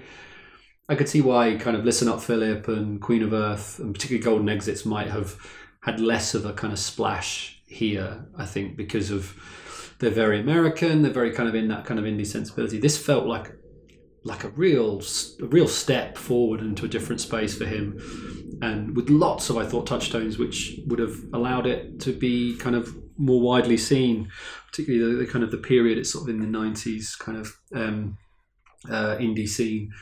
Yeah, it was a bit baffling in terms of why I didn't get more of a um, more of a push here. But all that aside, as a film on its own, I just thought it was yeah, kind of grueling and difficult and challenging, but ultimately kind of remarkable, mainly for her performance, which I thought is just stunning. But also because of how committed committed it was to telling a story which is so often romanticized and glamorized in terms of the difficult artist. You know, it really kind of the first. It's set into in three acts. The first three acts are having to tolerate her being a difficult artist and not really seeing much of the much of the reason why she's tolerated. You know, it's kind of glimpsed, um, and there's a scene where she's in the studio trying to record an album and it's going really really badly and then this new girl group come in and there's just like she does half a song in the studio in the, you know in the, the recording room and uh, there's a moment where you're like ah that's it. There, there there it is. This kind of really fleeting almost kind of kingfisher kingfisher-esque kind of sighting of the the thing that makes her the the, the star. Um, and it's quickly gone and she's quickly back to being really difficult and she's made everyone's life miserable everyone's suing her and and then it, there's a real there's a literally this kind of moment where it, it it switches. And the switch i just found utterly remarkable the first half feels like a Gaspar Noé film, like particularly the first sequence. First it's really yeah, uncomfortable. yeah, yeah. Like Yeah. it's throbbing, it's aggressively. Uh, the audio is really aggressive. You're in this uncomfortable space. There's a lot of handheld camera following her, literally moving very unpredictably in the space. It's uncomfortable, um, relentless. She's here.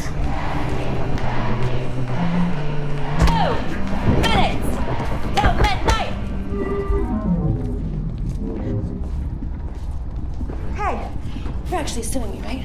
Or is that somebody else? I'm suing. I'll see you in court. Judge, Your Honor. Is it a crime in this country to prefer the witching hour? I was born with an internal clock. The doctor left it inside me. I called to the stand my mother, Mrs. Anya Adamczyk, nie Smolinska. Mrs. Adamczyk, do you swear solemnly that your daughter was born with a rare neurological condition that renders the passage of time an enforced illusion from the external world? Judge, please. I just can't seem to get going till later at night. You think I want to be late? Those people deserve a show. And you have no idea the hell that I've been through. I am wishing there was any way on earth I could get going, but I just don't think I'm gonna make it. Promise me, Mama, when I die, have the coffin arrive half an hour late and on the side written in gold letters are the words, sorry for the delay. And then there's literally like this kind of snap, Mm. and you see her sat on a sofa, and she's just staring into space, and it's so abrupt, and her performance is so good that in that moment I just felt like I'm looking at the shell of a person. I'm just looking at someone who is absolutely good. There's nothing in that person anymore, and we don't really get a sense of who that person was other than this difficult diva, essentially. Um, it's really startling, and then you just spend time with her in a completely different aesthetic space, trying to piece together what's left of her life, um, kind of unsentimentally, in the sense of just spending time watching someone struggle to be alive without the dependency of of the fame and the narcotics. You know, the narcotics and the the addiction of the fame. Um, and then yeah, then the film ends with her trying to go back on stage in this kind of frenetic sequence, which is quite different to the first kind of opening sequence. Where But it could fall apart any minute. You know what I mean? yeah, On the knife different. edge, isn't it? Yeah, it's- yeah. It is absolutely on the knife edge, and everyone's kind of like trying to find her because she's this. It's like this kind of uh, celebration show, and where is she? What's she doing? What's she done? You know, she's uncertain. Everyone's uncertain, and then yeah, you're just you're willing her to you're willing her to to to to get there, but also. And I think this was really brilliant at the end was that you, you you understand what it takes to do these things in a physical, emotional sense, and it's yeah, it's exhausting. I just I was just exhausted by the end of it, but I thought it was I thought it was a great movie. Um, yeah, and my my interest in it, I suppose, was being a fan of that era of music and you know that whole kind of that's where I kind of came of age in the nineties in terms of music. But halfway through, none of that I wasn't interested in any of that stuff. I was interested in in this account of a person and just the, I thought the filmmaking was extraordinary. The way the way he put it together uh, with his team of collaborators, I just yeah cannot recommend it highly enough. Fantastic. I have I have to say that it's really interesting to hear you talk about it because I came almost to the same conclusion but from a completely opposite direction. Because like the first 10 15 minutes I was like how long do I give this really? Yeah. Because uh, even the romanticization of backstage music gigs and romanticization of certain kinds of bands, particularly kind of like destructive punk bands who don't give a fuck about anybody and how cool is that? I don't buy any of that to begin with. And I'm like, I just fucking hate all of these people. And therefore, why am I watching this? But the, the and, and particularly then as well when she's doing the thing with with the kind of like shaman oh i need my energies and all this kind of thing and it just please somebody come in and and and you know smash this place and everybody in it and i was just like and i, I actually did turn it off and i was like no c- come on because this is going somewhere and i think there is an element at the beginning as well where it could be seen as a caricature Hmm. of that it just about manages to hold on to it, I think, through Elisabeth Moss. Um, because I think when the girl group come in as well, that almost fails, I think, because it they're not as good as her, I'm afraid. You know?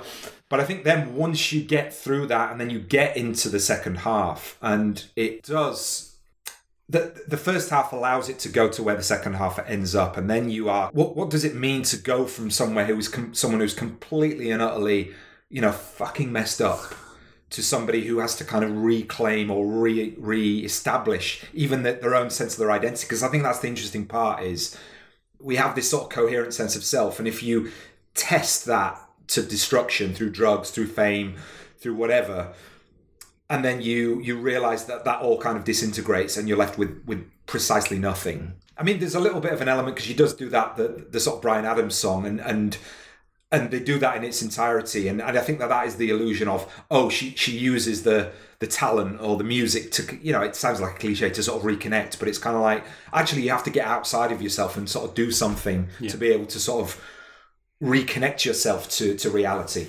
And and I think that's really well done. And then I think that that puts you again as a viewer in the space of oh fuck, this could go back to you know her just just launching into a cocaine fueled ramp at the at the very end. And I think it, it does. It is kind of risk taking filmmaking in that sense. You know, it's not a risk in the you know you, you know the sense I'm talking about. It's a risk in the fact that this could go like completely wrong and be totally panned in a way similar completely different film but in, in a similar way to sort of a ghost story where i'm going to have the sheet over my main actor for the entire film. Am i torching my career? You know i remember that david Lowery say, saying that. There's a sort of element of that that this could go you know drastically wrong but i think it just about pulls it off. Yeah, no, absolutely. I think that's a nice analogy. I think we might talk a little bit about Ghost Story again later on. maybe maybe um So yeah, what's your first? So my first one, let me just get my uh, list up. Yes, so the first film I want to talk about, which again could have been anywhere, could have been at number one. This really, and if we were grading them in that way, but I want to talk about Mati Diop's Atlantics, which is suddenly, I think, in the last couple of weeks since it's come out, has got you know a, a massive amount of traction in terms of people. You know, maybe not in you know in the in the, the wider sphere of film conversation, but it's possibly the most surprising film that I've seen this year, and it traverses sort of tone and genre so expertly that sometimes when you when when you say something uh, tonally shifts or is you know is jumping genres or is playing around with genre, it's almost kind of like a criticism.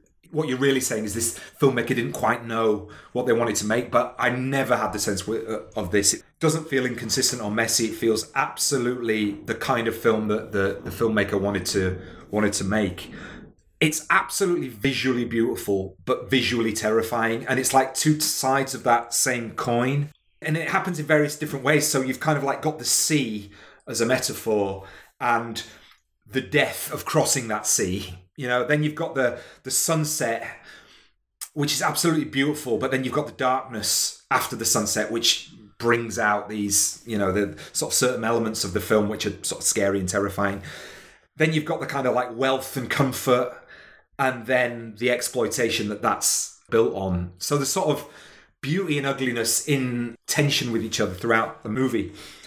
And again, with, with the sort of generic elements, it, it starts off kind of documentary style. You know, it's it, it's very handheld. Starts off on this building site, and we get narratively we see that these building workers are not being paid.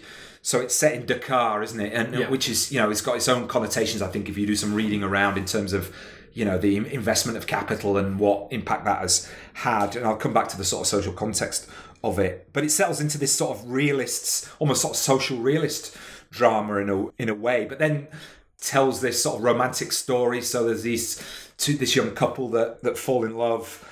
And, and, and are sort of beautifully pay, played, but again, they're they're amateur actors. I don't think you know, so they it has that sense of authenticity. I think that underpins it and then it does sort of abruptly move into this surrealistic fantasy horror gothic narrative move which i think is is absolutely sort of metaphorical but comes out of the realism mm. which is really clever an amazing thing to be able to do because you know it's not a, it's not a zombie film. It's not a ghost story although it is a ghost story but it's very difficult for you to take it just as that you know what i mean in a generic sense and, and say oh well the, the- you know it's not this is not wedded to, wedded to the or connected to the realist aesthetic and the, and the, the realism of the situation that is definitely being commented on from a sort of social realist perspective and you know, it's got so many filmic re- references again from within. It's clear that this is a, an ode to Claire Denis. You know, it's it's as close to Beau Travail in the way that it's been shot, I think, and uh, you know, it, it's sort of portrayal of bodies interacting and spaces and bodies interacting. There's just this amazing use of the nightclub and the lighting within the nightclub as both an aesthetic and a narrative sort of center to the film.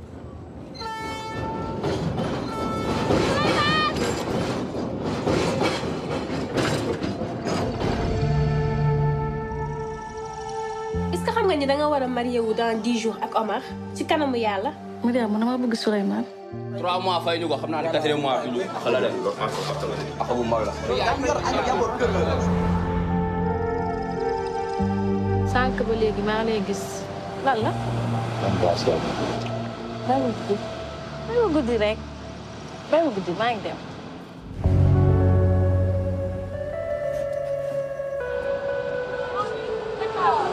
ah da xale góor yi dem na. lan. da xale góor yi dem nañ géej jël nañu gaal Souleymane Cheikh ñoom ñëpp dem nañ. References to James Baldwin, references I think to even to sort of just like John Carpenter in terms of the horror elements mm. of it, where there's this sort of creeping menace, and absolutely amazing moment where you you get the reveal of these creatures coming back and where they've come from and what their effect is. And and and outside of of any kind of like need to fall into a formulaic process where here are the characters they're going to be scaring these characters and are they going to escape are they not? None of that at, at all. Absolutely ingrained into this narrative socially concerned representation of life in this in this area of the world that speaks to speaks to so many things that we we talk about now. You know globalization immigration the way in which organizations are corrupt and um, and define the experience that the poor, broadest sense of that word, have. It's an absolute, completely unexpected masterpiece and, and a, like a first feature, albeit from a, a filmmaker who is extremely experienced in terms of short filmmaking. Um, and I think that, that you know people that I, I, I, I sort of admire and respect in terms of their their understanding of film. I think really are clued up on on this movie. I mean, it got a, a very meager three stars in the Guardian, which is.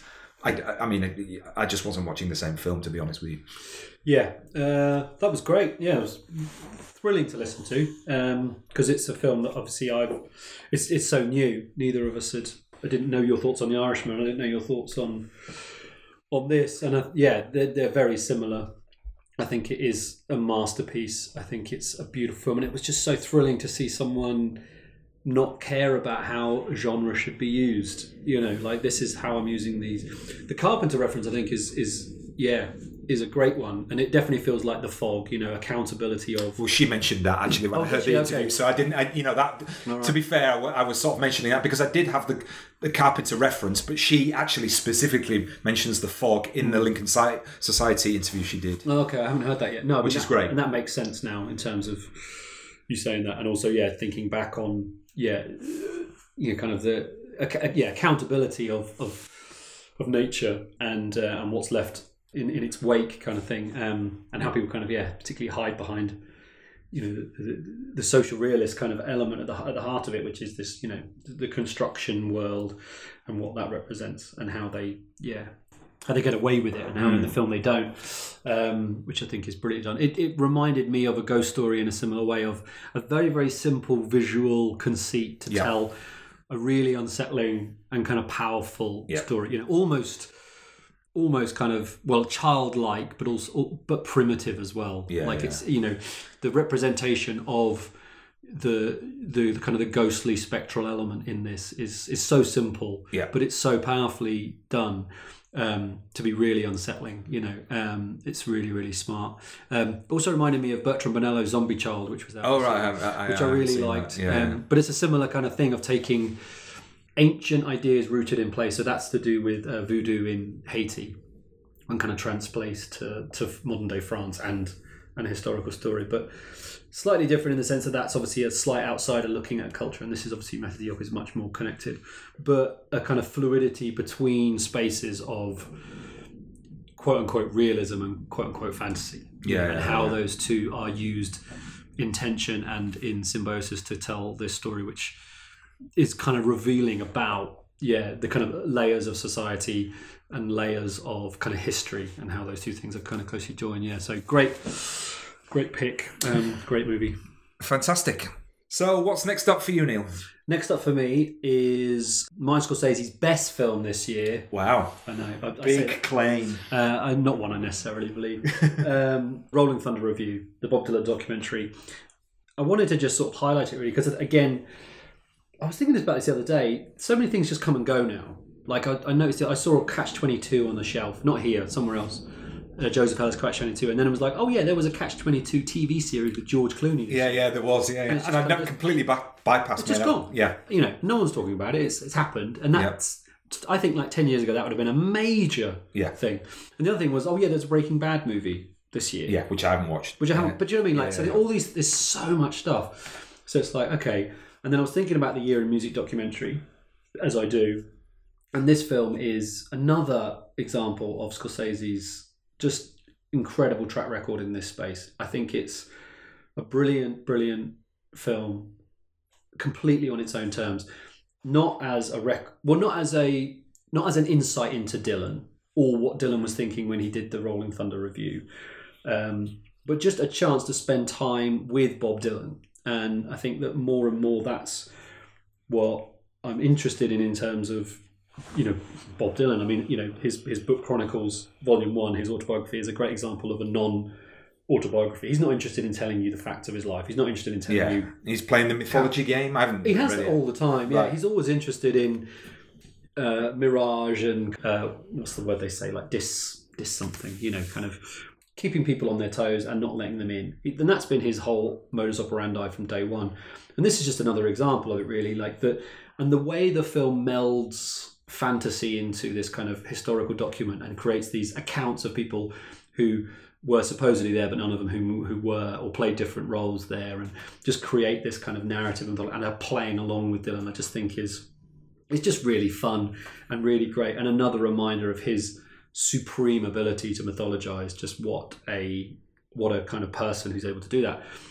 And then at the heart of it is this footage, which is undeniable. You know, similar to Amazing Grace, really. Like the footage of Dylan on stage doing these shows, performing, particularly uh, on you know One More Cup of Coffee, is just it's electric. You know, like you're just this. He had not toured for years. You really get the sense of of a person at the height of their powers. And what Scorsese does brilliantly is that he knows that footage stands alone. he knows that's what people are there for. So the other stuff is is packaging, and what great packaging. But I really, really, I really loved it. I had a great time, and was absolutely thrilled by this footage, which is just, yeah, what a performer. Your breath is sweet, your eyes are like two jewels in the sky. Your back is straight, your hair is smooth oh, on the pillow where you lie. But I don't sense affection, no gratitude or love. Your loyalty is not to me, but to the stars above. One more cup of coffee for the road. One more cup of coffee before I go to the valley below.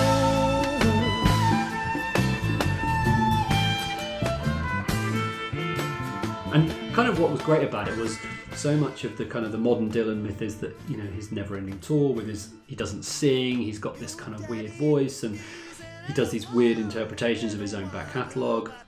He feels very very far away from the Dylan that you know kind of broke through and became a kind of global star. And this is a reminder of just what a great performer he was, what a great onstage musician, what a great singer, what a great leader of a band. Like just everything that you kind of almost forgotten was kind of back. And yeah, if it has passed you by and you think, oh, you know, it's just just watch someone again, just absolutely tear it up. Just Yeah, brilliant, yeah. brilliant live footage. Um, and it's fun to see Sharon Stone pretending that she was a kid who was like groupie who was on tour and was kind of picked out of a crowd by Dylan, you know, like all that stuff. It's and I think what was great about it was it annoyed a lot of people. You know, Yeah, yeah, it's yeah. part. Of, it's one of those films which is perfect for 2019 because it's basically lying and not and like doesn't care. And people are like well no this is not what really happened and it's misleading. It's like it's not misleading. It's kind of telling a story. It's not purporting to be the truth. It's presented as a as a fiction. But you want it to be real and you're upset that it's having fun with the facts. And it's like well it's got to be 100% real. And it's, Yeah, and it's yeah, like yeah. Dylan doesn't care about that and the film doesn't care about that. And it was refreshing that it was just a load of nonsense Yeah, yeah, yeah. really expertly woven together Mm. um, and it annoyed people and that also Sure. made me really happy Yeah, it's interesting. uh, Like we talked about Scorsese earlier earlier on, but Scorsese as the music documentarian, I think, is an interesting. No, it's not a side note at all, but a, a strand of his interest. I think is fascinating because I remember first watching the George Harrison one and just being sort of absolutely mesmerized by the way he's he is weaving a narrative, and it is a constructed narrative as much as anything else. But I think definitely this film does that even more because of uh, of who Dylan is and what Dylan is, and it's interesting again. The sort of just the Dylan documentaries themselves are, are interesting sort of contributions to that, how they contribute to that mythology, Yeah. what from what angle they they do it from. Um, but I, you know, I have to say that there's that there's nothing more enjoyable than watching uh, Bob Dylan's contribution to "We Are the World" on, on YouTube. Have you seen that? It's the, the funniest thing you've ever seen in your life. Yeah, you should Google that. That's for sure. that's the top of my watch list exactly. Again, I think it was a film that I probably didn't sit down with enough of a kind of commitment beforehand. It's funny you you mentioned that that problem we all have of there's too much stuff. Yeah.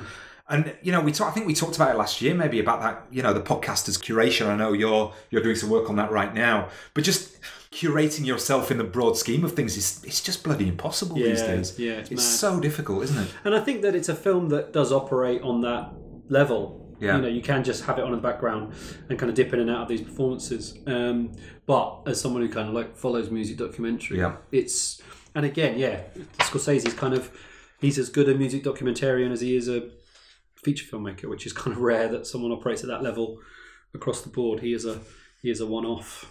Cool. Where you go next?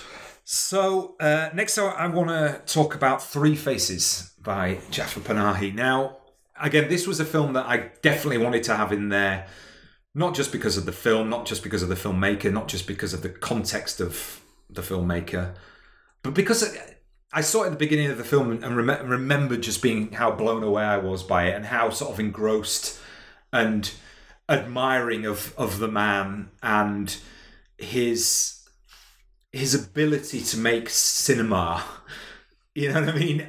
A great cinema that forget everything else on the outside is just somebody who's interrogating the very form and what it can do and what it what it purports to be able to do and some of the problems and the hypocrisies of things like you know realism and truth and performance and all of that kind of stuff. And you know it's amazing to think when this is the fourth film that he's made despite this 20 year filmmaking ban. It's it always kind of i was thinking to myself did, did, did the iranians never watch these films you know or see that they come out in the west and they get smuggled out and he never gets punished? I mean I, I don't know there must be something going on going on there but because of this you know embargo on him when he's not eh, not supposed to be a filmmaker.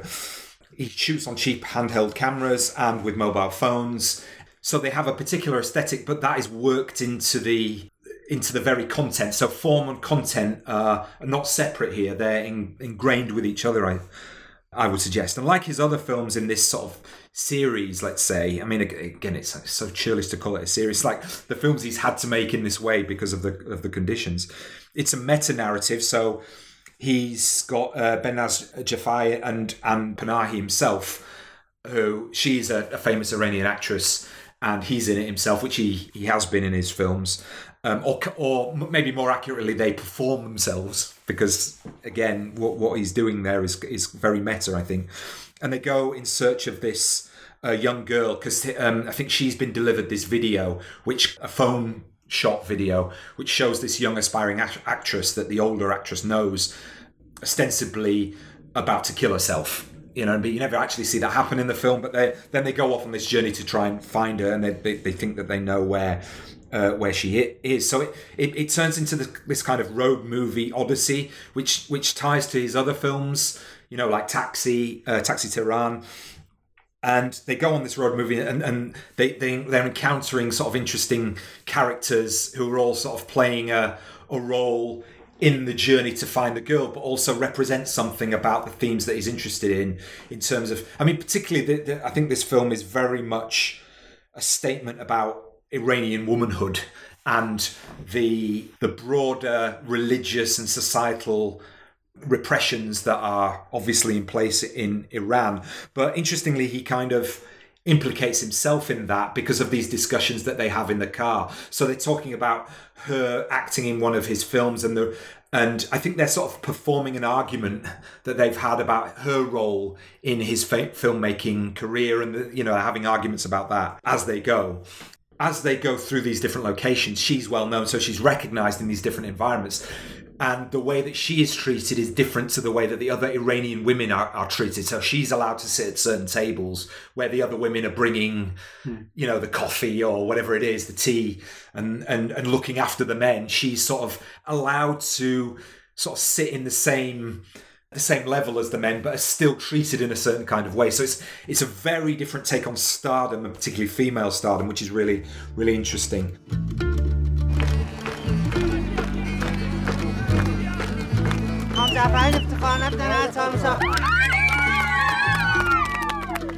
ببخشید شما مرزیه می‌شناسی؟ Kız vardı ki danışgahta kabul olup onu diyorum. Ya sen gelmişsen öz müştüründen ödün. Bir tane öz başına kızdan ödün gelmişsen. Biz de değiliz be sen kendi müştürü. Geçin baba. Gidin hepsi. Oh baba! Ulan şimdi ne Şunlar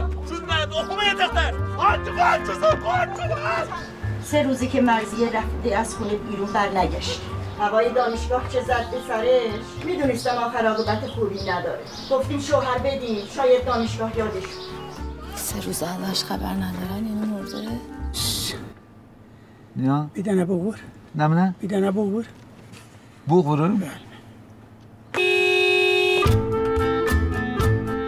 So it's playing with these ideas of, of fiction versus documentary.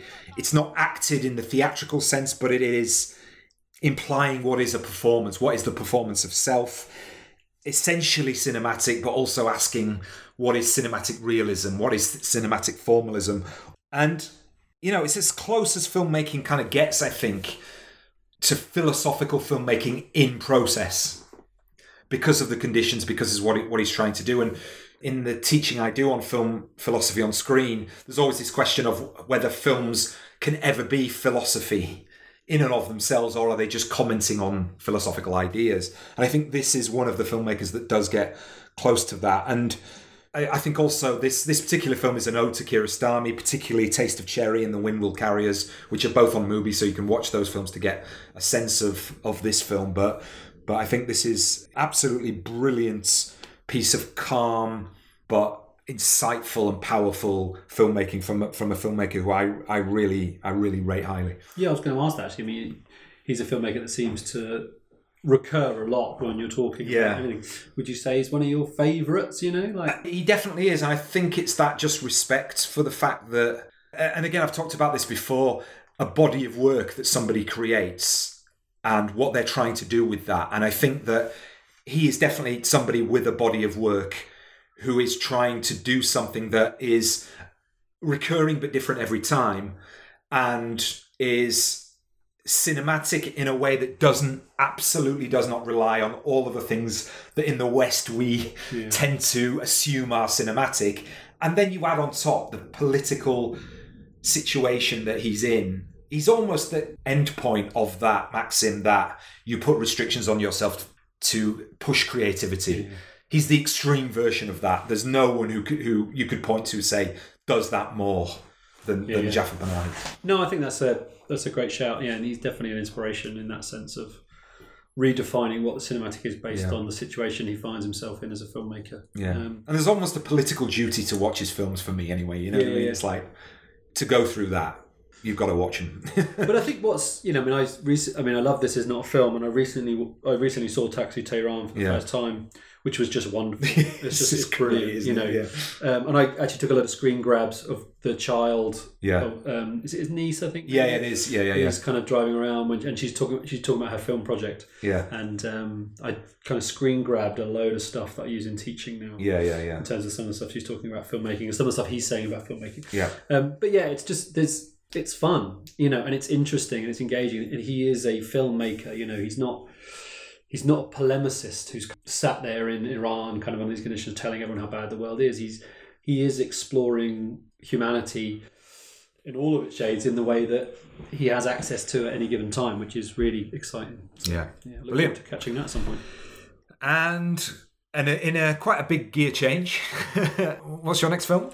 Well, um, let's keep it on theme in terms of the gear change, but let's talk about films about filmmaking. Um, Dolemite is my name. The, Absolutely. Um, the Craig Brewer film about Rudy Ray Moore, uh, who played Dolemite, uh, who created this character called Dolemite, um, first as a stand-up, then as a kind of movie star. And I think if I if I was if push came to shove and I had a favorite movie this year, it might be this.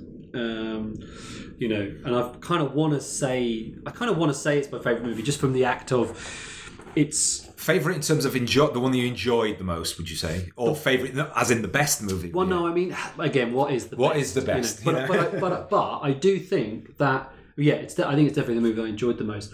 It's the one that spoke to my taste and sensibility the most. But also, I think it's a really, really great movie. I think it's really well written. I think the performances are excellent. I think it looks great. Um, I think it's funny, and I think that it's it's got a theme that it's trying to extol, and I think it does it really well. I think it's just yeah, I just think it's great. Um, not much of a critique there, but, but uh, I've spent a lot of time this year on the the Nicolas Winding Refn's site because I'm writing some pieces about it. This by NWR, which is his archive project where he's kind of putting these films out into the world for free that are from the furthest reaches of the cult and experimental and underground propaganda, punk, you name it, all these kind of corners of the world. He's he's put this stuff out, and his site is a celebration of it. Um, with amazing writing and kind of contextual work that goes alongside it. But what it's reminded me of watching all these films, which a lot of them are released via Mubi, um, and then kind of they go online uh, for free with all these great great pieces around them, is that great filmmaking is found everywhere, and that that people want to make good movies most of the time, and that even in the worst films, quote unquote worst films, kind of films with terrible acting, films with terrible stories, really problematic exploitation movies, there are moments where you know that the person behind the camera or the person on the sound or the person in the edit room wants to be a filmmaker and is able to do something really special. And what was really exciting about dolemite was a reminder of like what that independent like let's just get together and make something for the the joy of making it. And because we can and because we think that there's a need for this thing. All these kind of things which we believe in despite digital and technological revolution are still increasingly hard to actually access because of the gatekeepers of Yeah. how things are seen. Not the how things are made but certainly how things are seen and who talks about what.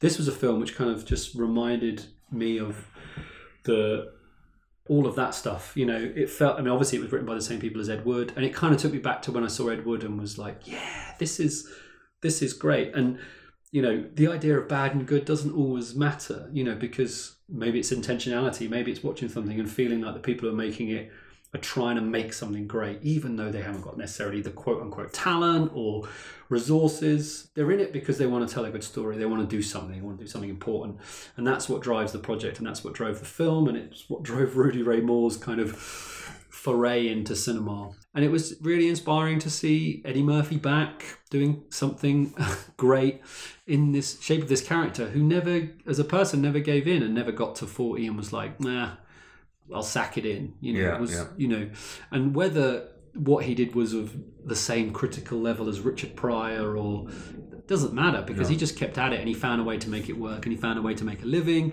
He found his niche and he did bring kind of happiness to people in with, with with what he did and there was just so much that was really i found inspiring you know i found Yeah, really yeah, yeah. inspiring you know like okay how you do something is what really matters and who you do it with as well Yeah, was a yeah, big yeah. thing of it you know like he didn't as a as a, as a character he didn't go out and find all these people that everyone told him he should work with you know i hate that stuff or you should go you know like no these are my friends these you will do this now Yeah, yeah, yeah. you know, and then okay, uh, this this guy will write it, and then he'll bring in these film students, you know, the Mhm. von Sternbergs, which I know you're in a big, Oh, you know, God.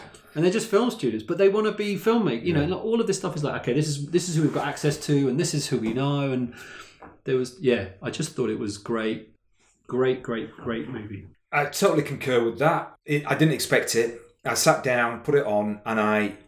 It reminded me of the the um, comedy episode that we had where we were discussing comedy, and like, it's very rare for me to to now really get into an out and out comedy. Very unusual. It's more there's a comedy performance in a, another genre. But I have to say, this I, I haven't laughed at a film from beginning to end as much as this. I can't remember when. You know, absolutely hilarious. Eddie Murphy just on brilliant form. Um, the 20 minutes when the film students do come in, and you know, because the whole race, race element to that as well. It's like, you know, why are we letting these white boys in this stuff like that? It says, yeah, because they can, they, you know, we need to get the, the damn thing made, and they're going to do it. Do you know what I mean? And then when the guy comes in and introduces himself as Nick von Sternberg, it just kind of, kind of like my entire career of teaching film students, you know, the self-regarding film student who could be named Nick von Sternberg is just, you know, it killed me. It really did. And then, you know, not not just Eddie Murphy, but Wesley Snipes is brilliant in this. Mm.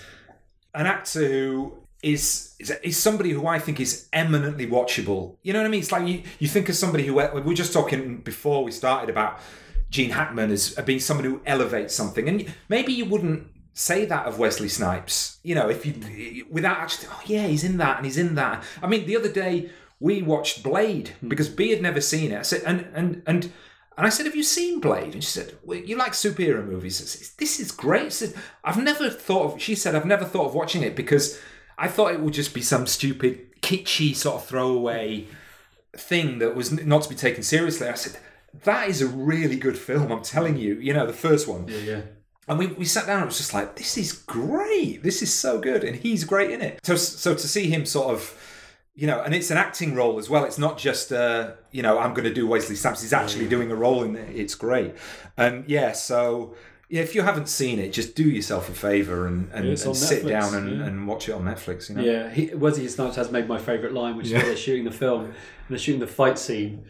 Dolemite's like beating these guys up, it's so bad. And, Yeah. and Von Sternberg says to him, and Sassoon, like, "Could we? Should we go again?" And there's this big pause, and he says something like, "I see no reason why we should ever do that again." Again. Or something. It's Yeah, yeah, like- yeah, Take one, marker. Action. Hold it, Dolomite. What do you want? FBI. What do you want, man? Where's your warrant at? This badge is my warrant. Open up the trunk. It ain't mine. I don't know how I got in there. You're going to jail for a long time. You're gonna have to take me.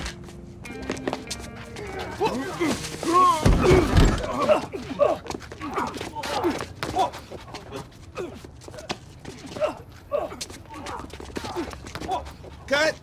Cut! Cut!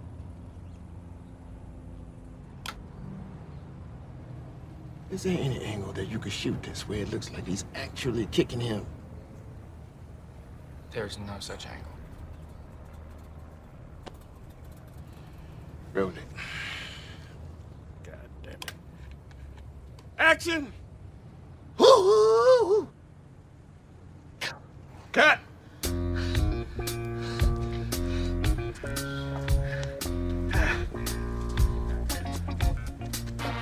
How was that? See no reason to do it again. Was it good as Shaft? Oh, it's brilliant. Yeah, Wesley Snipes is, is great in it. So yeah. Yep. Okay, so in another gear change, my next film that I, I want to talk about is Burning.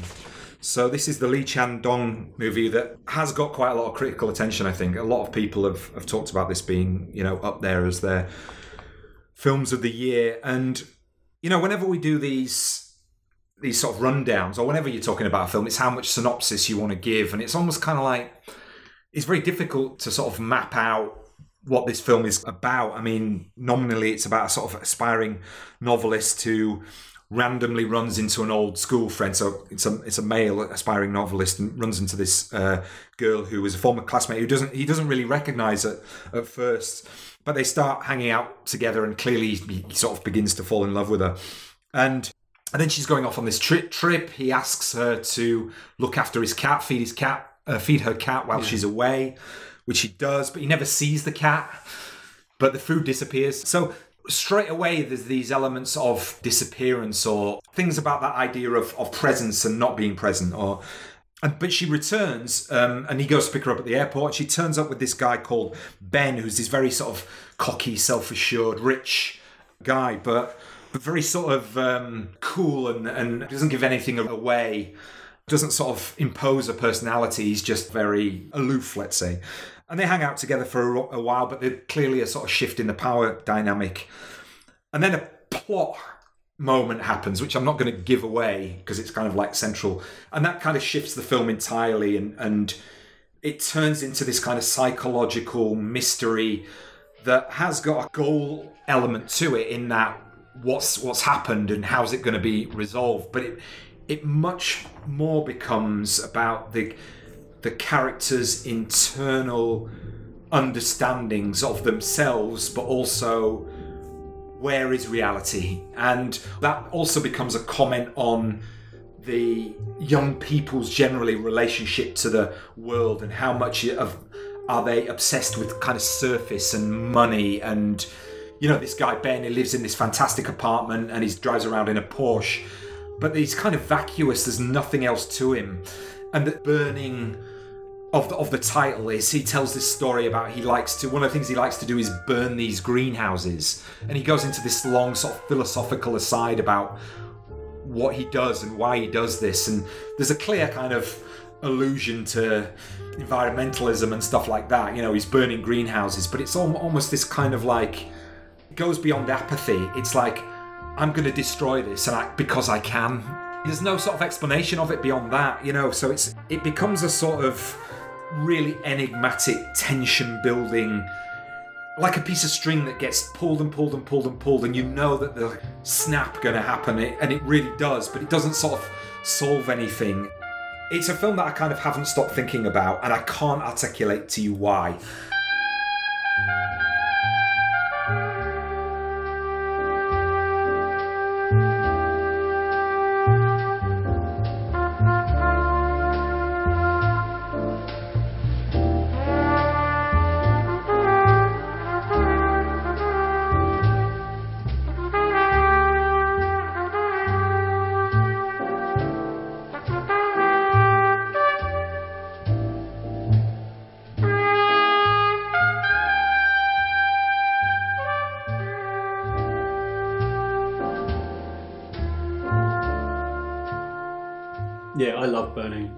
Was the feeling of watching Mm. that was the most the most powerful aspect of it.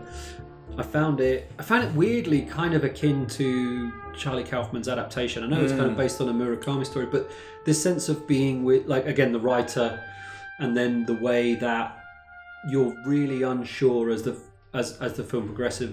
What is this this character and what is his desire Yeah. and kind of essentially ambition to craft a narrative out of what's happened.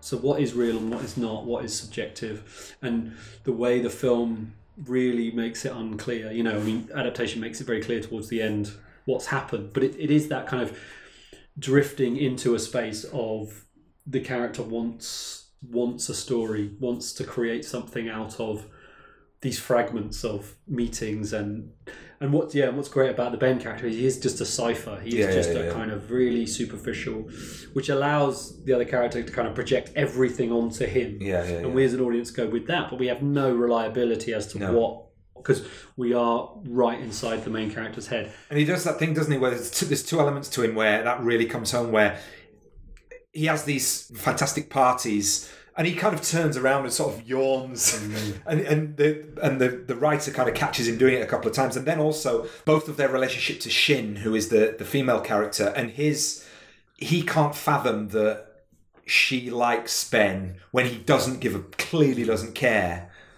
And he's madly in love with her. And he you know it's that that sort of sense of how can that be how do you process that that, that psychologically he can't fathom that and he's trying to work that out but there is no answer you know what i mean no there why isn't. somebody likes that Yeah, yeah. person more than more than you you know and, it, and I think a lot of the critique of the film that I sort of saw on around was, you know, was that it feels like a very 2019 masculinity Yeah. in crisis kind of film, and it is. You know, Yeah, the, the yeah. female character is there to to understand, particularly the main character's kind of anxieties about masculinity and you know what what Ben represents as Mm. masculinity and all that kind of stuff, and and that but it's not promoting that though is it you No, know what no, i mean no. that's the thing it's It- not promoting I think it was just. of uh, mas- i understand yeah because it, you mean, we're yeah. talking about Scorsese. Yeah, yeah, it was course. lumped into oh, it's another film, Film about Batman. this. Yeah, but Yeah, it is. It is a really interesting film. Yeah, About yeah, it. Um, but again, it's lumped in with a load of with hundred films that aren't interesting. Yeah. Um, so I could see that in terms of the construction of this narrative, where with this character trying to figure all that out, but really. How interested is the character even figure? You know what you know that it's so ambiguous Mm. towards the end in terms of the the motive for for the pursuit of of, of what the, the main character goes on, which is yeah, I just and it is and it does build and build and build in the way that yeah, quote unquote slow cinema does. You know, Mm. it gives you the space to have a payoff which is so overwhelming in terms of its its accumulative power. Mm. It definitely does that. Yeah. great so next for you Uh, I guess a similar film in terms of its approach to creating a, a kind of atmosphere that builds to a cumulative power, which is uh, Alice Rohrwacher's "Happy as Lazzaro," which I absolutely adore. That film, yeah, just again, I think I think I wrote about this or we talked about it on the podcast when I saw it, which was it, it really similar to Burning. It kind of it made me it kind of it challenged me to not think about it. The way it was constructed, particularly in that first kind of hour or so, was like telling me, you know, that this is this is to be felt. This is not to be thought about. Yes, there's politics. Yes, there's subtext. Yes, there's all. But don't try and think about it. Just try and try and get in the space of where this film is operating, and let it kind of hit you. And it really, really did. And a lot of that was through the perform the main performance of the, the character, the actor who plays Lazzaro, which is a pure cipher of Yeah, yeah, the yeah, world around. You know, like soaks up everybody's behavior, everybody's without any judgment, without and just yeah, kind of it's an amazing kind of presence in that film where everything is revolving around. Yeah, and the ability to do that. And again, we were talking. You were talking about um, uh, Atlantics, and you know he is a non-professional. Mm. You know, I think maybe a first first role, and just magnetic presence where everything is felt through this character. And the world is a, is a chaotic world around them, and they just kind of drift through in this kind of naive way, Mm.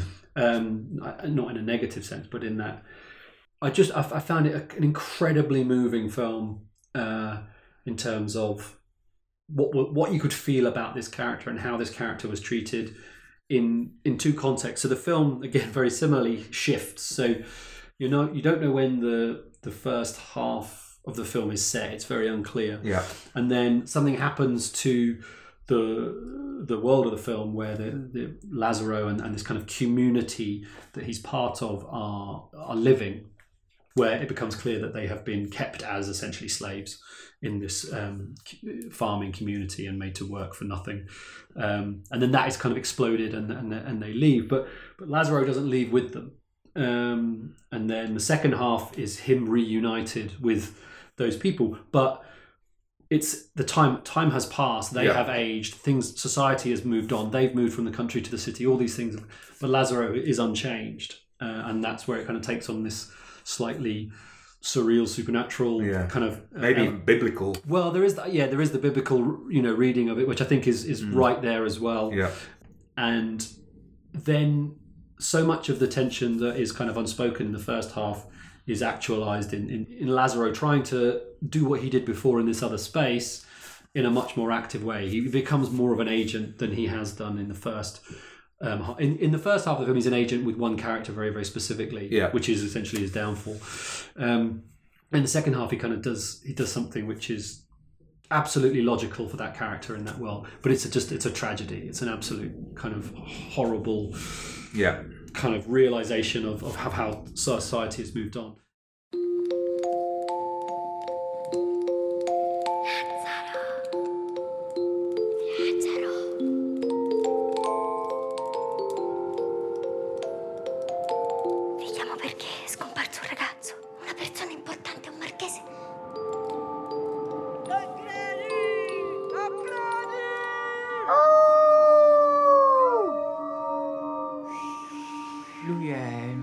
Marchese Tancredi De Luna.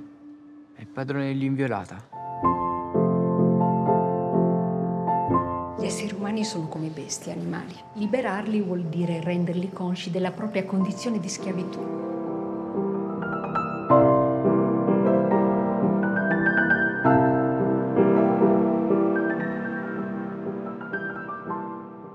What a what an exercise in tone and what an exercise in kind of making you feel making you feel you know yeah, i just yeah. i was absolutely kind of devastated by the end of Yeah. it um and again wasn't really sure why because the, plot had happened and it had been pretty standard very little happens um but the, I, I'd felt I felt shifted, you Yeah, know, yeah, yeah. through the experience of it.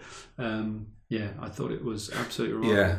Both Burning, I think, and, and Happy as Lazzaro formally just put me in mind of Antonioni. I Mm. think they're kind of of that ilk where there, there is a sort of meandering element to time and space and the cause and effect are put they're not there in in the way that that mainstream films are often structured or mostly structured um but I think the, the the thing that really hit me about this film, apart from just the interest of how that played out in the second half, was how this film is absolutely of the moment in the sense of the character of Lazzaro. is Some it- it's about innocence, and it's about where innocence sits in a in a world that doesn't care about that anymore, and, and non-judgmental innocence. And it's different, let's say, from something like you know, completely different, obviously, in the film from something like say Forrest Gump, where actually there's a critique of that film that, that is kind of like, yeah, you don't have to be a, a smart person to to succeed. But this is kind of like more on an elemental level that that innocence in its broadest understanding, like just being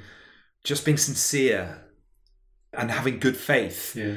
is not something that is lauded, taken seriously. You know, you are just a chump if you are sincere or you are innocent or you you take people at their word and that's where you start from. No. You know, if you look at the online social media world, you have to immediately take someone as having an agenda for what they say. And usually maybe they do have one, but but the problem is if you do that, nobody can have a conversation because there can be no agreed par- parameters of truth. And I think the whole film is playing around with that that idea in a way that's not obviously not pointing towards social media, but is this sort of critique of of the way that we are right now and and yeah it's just a, it's an incredible piece of work Yeah, I think it's yeah the op- yeah the operating principle is is that it's he's non-judgmental in in everything. Yeah. you know he's yeah he, he sees the good in in people and in every situation, which is you know most obviously kind of crystallized in social media. But you know, coming into London, you see it. You see that sense of how people operate in the world and how people assume a body position based around you know, and, and how the world is very much about assuming that everyone is antagonistic Yeah. or in any in any sense. and we all adopt it as a Yeah. defensive posture Yeah, a lot of the time and that's you know, and that's that's what's really striking about this film is how this character does not do that, um, never does that. No. Like, and I think that is what's so powerful about it. You know, I, don't think it's a spoiler. You know, this is uh, this is a character who is unchanged in terms of how they relate to and engage with the world, and the tragedy is that they have no place in the world because they have to change. Yeah. Or as, as the film kind of suggests they are they are not for this world. And it is yeah it is it is it's a brilliant movie. Awesome. Um so we'll move on to we've got two more you've got one more That's to go right, yeah. so we're nearly there hang in with us uh, listeners um so my penultimate film is claire denis high life which probably was my most engrossing film experience i think it was the it was the film that i was in from the start and I, I was never let go of. It, similar experience to last year's You Were Never Really Here, where it just punched to the gut, to the brain, you know, to the psychology. The most completely immersive cinematic experience from a from an aesthetic, from a philosophical, from an intellectual perspective. It's a Tarkovsky Kubrick esque space thriller, maybe? Psychological drama, whatever you want to call it, and with Robert Pattinson in the lead as this kind of father character, but ostensibly he's on this spaceship, which is a prison or has been a prison at some point, but you don't know whether the ship has been lost and what the the aim or the goal is has been is kind of blurred now. I think. yeah Um, ostensibly they're they're going to harvest energy from black holes but- yes, but it's they- they've got Juliette Binoche is on this ship Yeah. as a sort of scientist that- who is not in charge, so maybe is also a prisoner in some way. yeah You know. yeah yeah because because you find out what he what she does Yeah, yeah, that's right. Um, and, and she sort of is is experimenting, isn't she? So she's kind of like this. I mean, I've written down here. She's Juliette Juliette Binoche plays a satanic eugenicist who fucks a life-size robotic dildo. I kind of think to myself, well, if that was the tagline, I would definitely watch this movie. Do you know what I mean? I know that sounds kind of, you know, don't want to posit myself as too weird, but it's a self-enclosed film in terms of the the space itself. So it's in this spaceship. We're never outside of that. Um, but it's almost kind of like the the spaceship itself could be a metaphor for the human body. Hmm. You know, they're going down these corridors, which are like these padded cells, which again it does hit the kind of sci-fi buttons aesthetically, but it could be the interior of a you know, the gestating monster or something like that, you know? And and and that relates to kind of like Alien, I think, in many ways. There's sort of allusions to that aesthetically. And th- this interior ecosystem could also be a psychological interior, so it plays around with like notions of logic and morality and and reality, open to all all these questions around around that. Um, it's absolutely amazing to look at. So you get these cold, clinical interiors. It's very it's very sort of institutionalized, but then it's playing around with ideas of, of, of sexuality in really extreme extreme kinds of ways. Again, another non-linear film, so told in flashback, so you don't know. It's an unreliable narration in that sense about what has happened previously to get you to this point, which again is a very much a, a trope of the of these sort of hard sci-fi movies. What happened is sort of flashback to, and then that seems to have informed where we are now. Since we left the solar system, radio silence.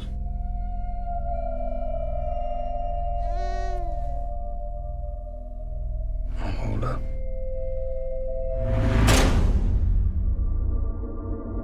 Almost all of us are still alive. We were scum. Trash. Refuse that didn't fit into the system. Until someone had the bright idea of recycling us. Serve science. Why do you keep taking this sperm? I'll never have kids. and it has this real sort of nihilism to it so it, it is kind of hard you know i can imagine people kind of like being god this is absolutely bleak you know there's this constant sort of allusion to the recycling of material whether and, and you know it's human waste being recycled in order to survive so again you know you get this you get this sense that that Earth is dying and we're being sent out to, to harvest energy, but also recreate or repopulate humanity, which again is a sort of very sci fi trope. And again, it's psychological because everybody is sort of paying for sins of the past, but that is individualized to the characters. All the characters are paying for these sins, but are they collectively paying paying for the sin of humanity in a broadest sense? So, you know, it's absolutely it, it, it's absolutely brilliant in its enigmatic nature and not really nailing any kind of very specific narrative cards to the the mast and you can project onto it so many things. But at, at the end of the day it's just an exhilarating piece of piece of cinema in a way that that kind of reminded me a little bit of Ad Astra but it's so different to that. You know it's more Cronenberg I think than sort of Kubrick in many ways but another film that I struggle to talk about because I just I just was in it and I felt it as much as anything else. Yeah, which we talked about a lot when we did our Claire Denis Yeah. episode. You know, I Yeah. think it though it made me think of Ad Astra in the way that two filmmakers working in a brand new space, but Mm. you can clearly see their preoccupations absolutely transposed onto this new genre. You know, Yeah. like it doesn't really matter where they work; they're going to do. They're going to essentially going to make the same film. Um, yeah, I, I thought High Life. I think it's extraordinary, and it is, yeah, kind of self-contained in its ideas, and they feel. Yeah, there's the, the feeling of watching the film is is by turns kind of yeah enthralling. You know, the, the Horrifying. horrifying, Yeah, yeah, yeah, yeah. horrifying in. There's a there's a particular sequence which is horrifying on a kind of visceral, physical, yeah, yeah, but, yeah. but also the the central ideas are horrifying. Yeah. You know, and you have to sit with them because there's nowhere to go. You know, she's putting you in this space of reckoning with Yeah. the what what has happened to these people in terms of being sent off on a suicide mission to to harvest energy for a dying planet. Um, but then also what they've done and what has happened since you know so Binoche's character and what she does to them which is essentially yeah Yeah. ins- harvest sperm and Yeah, yeah, inseminate the women to create life on the thing and the way she goes about that and then what that kind of changing of the laws of morality of the plane of the of the ship means for everybody's kind of free reign to reposition their own morale it's just it's Yeah, so yeah, clever yeah. but then it's also this you know there's some really funny moments particularly you know towards the end when they do leave the ship when they go to that other ship Mm. where it's just dogs Yeah, yeah, yeah. Yeah. It's just like kind of like yeah, yeah, yeah. What it is reminds you, like, Yeah, you're, yeah. You're, you're kind of, re- you know, which I think is kind of Denis does a lot, which is you're invested in this really kind of high intellectual idea, and the realization is that the people who came up with this stuff are kind of idiots, or Yeah, you yeah, yeah. like, she does it great in Trouble Every Day with the scientists, but here as well, it's like they just sent a load of dogs out into space. And then they're just still there. Yeah, yeah, yeah, They're all- the dogs are fine. How are the dogs fine? You know, and then like we take the dogs with us. You know, it's it, it's kind of punctured, and then and also Robin Pattinson's relationship with Willow, the the the, the, the daughter, Yeah. um, who is kind of born on the ship, um, who only knows the ship, and that relationship. There's some really tender Yeah, moments there 'cause we that's where we spend most of the present time, which is in terms of the the, the story, which you know. So again, yeah, uh, just one of our master filmmakers, Yeah. really working at just on a completely different Yeah. plane to anyone else. You know, like you look at the end of the year awards, you know, and I think High Life's on quite a few kind of critics lists. It's certainly high up on film comment. I think it was quite in and Sound. But this idea that oh, women aren't making films at that level, and I know I know it's an argument that we we kind of go over again, but you do think like this is a film for adults, which is incredibly intellectual, but also, like you say, stunning to look at. It's sci-fi movie with Robert Pattinson, you know, which recalls Silent Running as well. You Yeah, know, this does. kind of you Yeah, know this kind of cultivation of of ecology within that space. Yeah. Um, there are really thrilling scenes like of yeah, kind of space action. Um, there's that beautiful moment where he jettisons all the bodies. You know, like when you were talking earlier about the kind of the body in space. Yeah, yeah, yeah. Stuff you know, High Life does that Yeah. you know, all that stuff. And it's just like, why? You realise how ridiculous awards Yeah. are. Because how is this film not talked about as one of the just one of the greatest things that cinema's had in the last five Yeah. years? It, makes no sense because it's an absolute stone cold masterpiece. Yeah, I mean, yeah, yeah. I'm not going to go off on one, one of, on awards, but I mean, just putting the gender thing to one side for a second because I agree with all of that. But just the fact of the like the Golden Globes list, you could have written that on the back of a fag packet in five minutes. It's kind of like because you just want to hang out with these stars. And yeah, there's films on there that are good. That's fine. But yeah, it, it's why you know yeah, I hate awards even, even more than I hate lists. So uh, it's funny how there's certain scenes in other movies, like say for example, the dogs bit is done in such a smart, interesting way, in a different way to say the Ad Astra moment with the monkey. Which is a spectacle moment, which works in and of itself, and also very different to say in Prometheus, the moment where Noomi Rapace basically has that abortion in the in the machine, which is an amazing scene in and of itself, but just sticks out so much in it in a rest of a movie which is pretty you know mediocre. Let, let's say all of these things are, are, are woven together by a filmmaker who's able to sort of use fantastically mesmerizing visual moments in space interwoven into a in, into a kind of an overarching thematic because I don't want to say a, a you know a narrative that goes from here here to there, but they feel earned Yeah. in ways that other fil- films kind of like oh now we're good, just going to have our action moment. Yeah, yeah, yeah. You know, Yeah, it's definitely yeah a, a, a coherent piece by a filmmaker in a different way. Um, yeah, loved it. great. And we've arrived at our final two films. So uh, what do you want to go for as your final pick for the year? Well, my final pick for the year is uh, Christian Petzold's Transit, which you saw the other day, which I'm really excited to hear what you thought of it. Um, yeah, I, I love this movie so much. I I guess it kind of comes back to a lot of things that we're talking about in terms of our lists, particularly you know Atlantics and and, and Burning, which is you know how how filmmakers are using genre now. You know, particularly non-American filmmakers. I'm listening to the Decades Project on Film Comment, and one of the most interesting things is this realization. Actually, like you know, film might not be the center. Of, We've talked about that. You know, film is not the center of the culture anymore. But American film is in this decade, I think, is not the central in terms Mm. of in terms of where real exciting quote unquote commercial mainstream genre filmmaking can be found. High Life is a great example of that. Burning is a great example of that. This kind of mystery movie Yeah.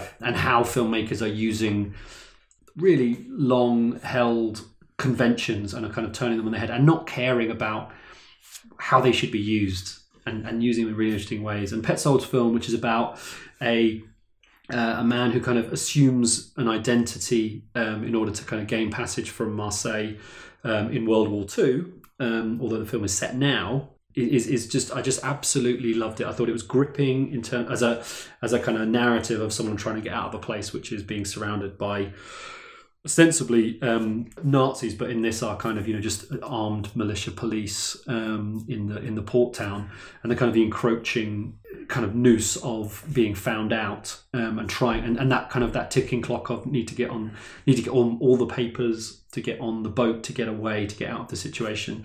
Um, I thought it was fascinating that it's it's the story of a German. So it's a story of someone at the kind of the start of the war trying to flee and is not a sympathetic sympathetic German, so there's no place for him in the in the the Reich. So again, a different kind of story than you you normally kind of see, particularly that kind of travels the world. Um, amazing central performance from I can't remember the actor's name, but just yeah. I just thought like I just I was it was probably the one of the most entertaining films I've seen this year. You know, great kind of central love story, tragic love story at the, at the heart of it.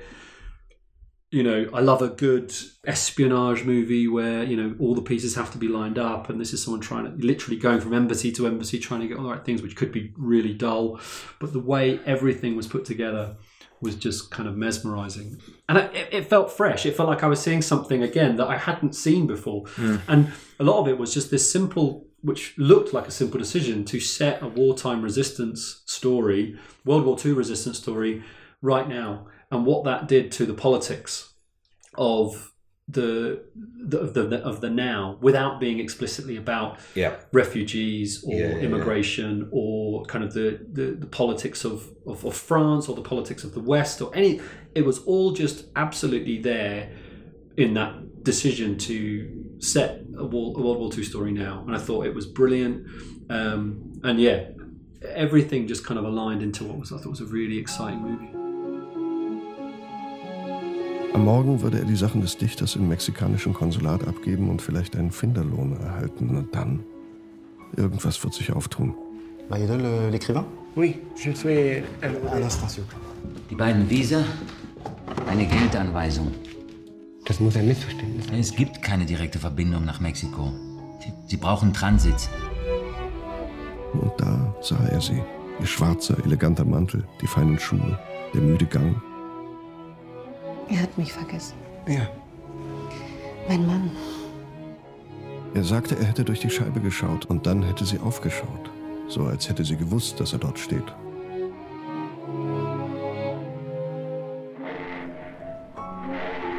Sie hatten die Lager schon gefüllt und die Deportationen begannen. Jetzt rückten sie auf Marseille vor. Ich werde mich um dich kümmern.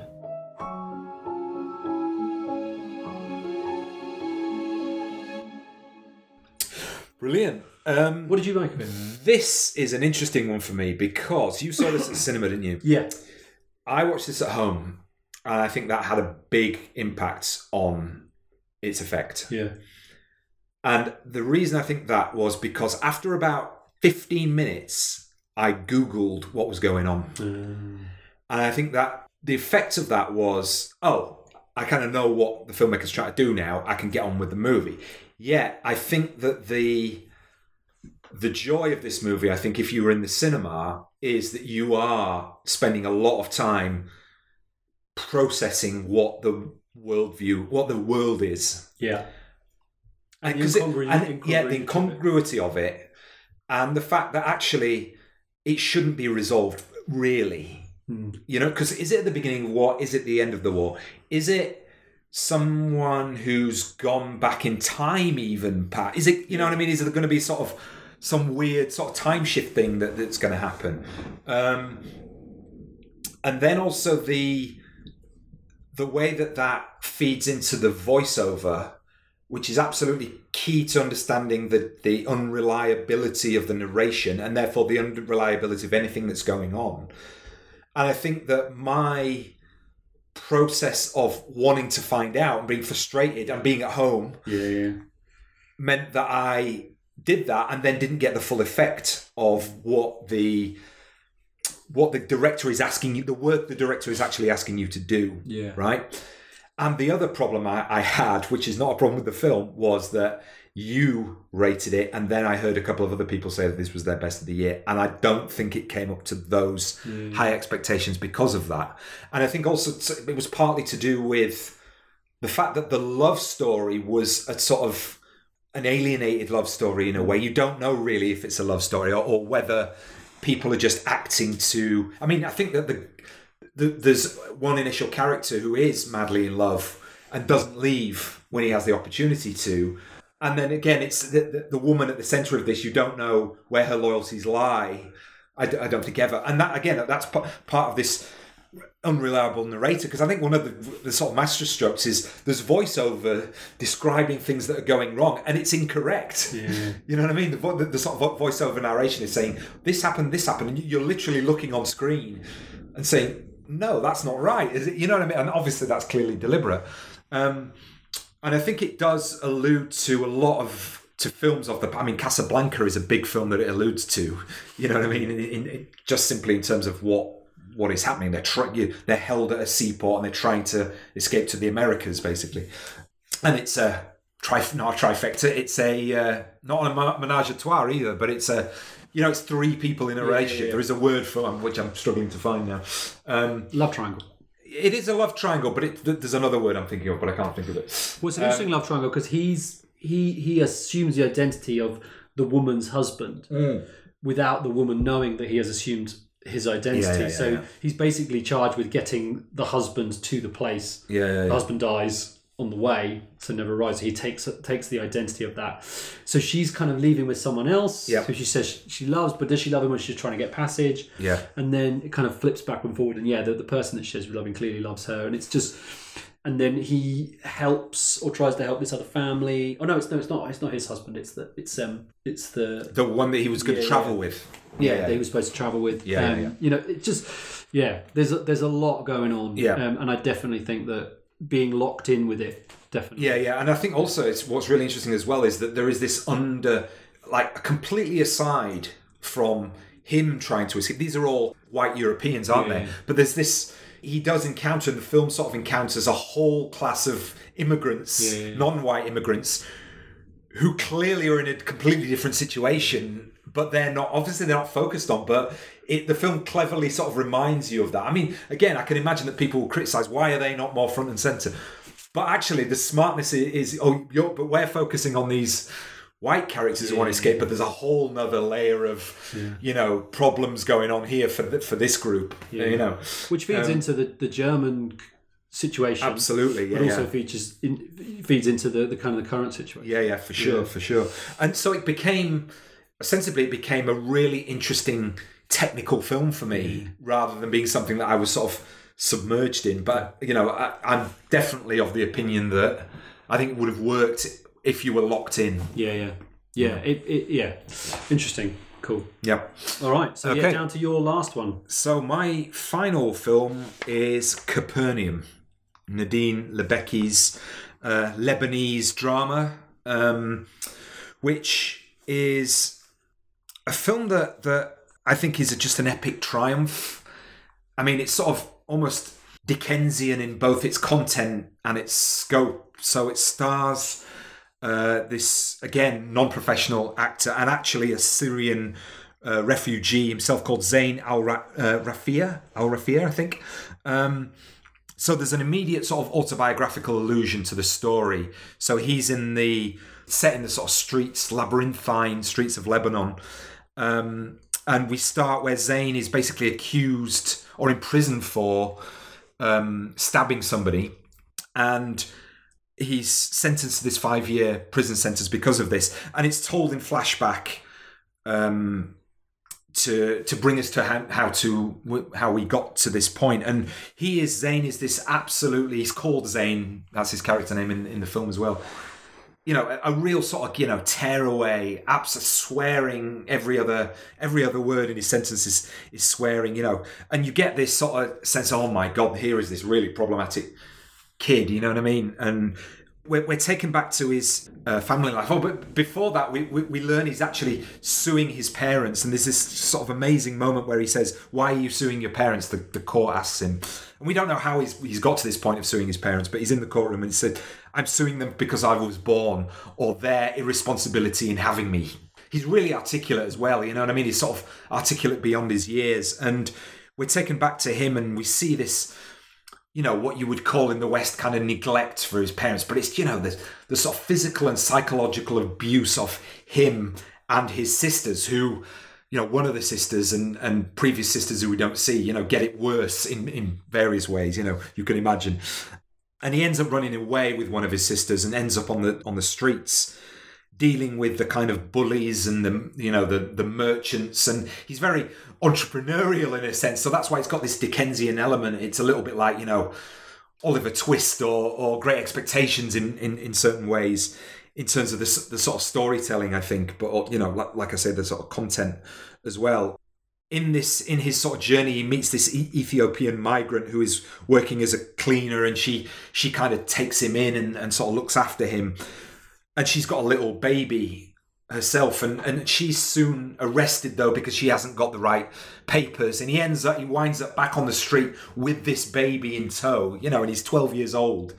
And it's this absolutely amazing depiction of poverty and cruelty but with like a, a sort of vibrancy and life to it and you know a real honesty and purity to the direction that never it never falls into this poverty porn aesthetic which you might sort of accuse something like city of god of doing or you know even worse slumdog millionaire which i think is a film that is so problematic now if you look back at it it hasn't aged well that film at all um yeah, it's not bleak. It, there is a humor to it, and it's not stereotypical. I don't think anybody is a is just a you know turns up to fill a role that the main character is is sort of feeding off or or reacting off. You know, it's clear in the dimensions of the impact of war, poverty, in, institutionalized corruption has on children. Is feeding into everything that's going on globally in the world right now and telling a brilliantly well told story with an amazing performance, a gritty, realist, amazing story of, sort of strength and, and human endurance by this kid at the center of it. You know, a- a- again for the w- with a film that got a lot of plaudits earlier on in the year, but to me has been kind of forgotten a little bit towards the end of the year, which is why I sort of really wanted to talk about it.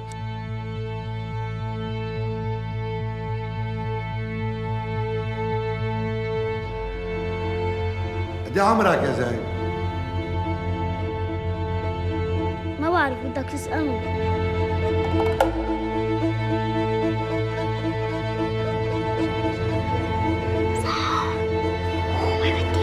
مشوار.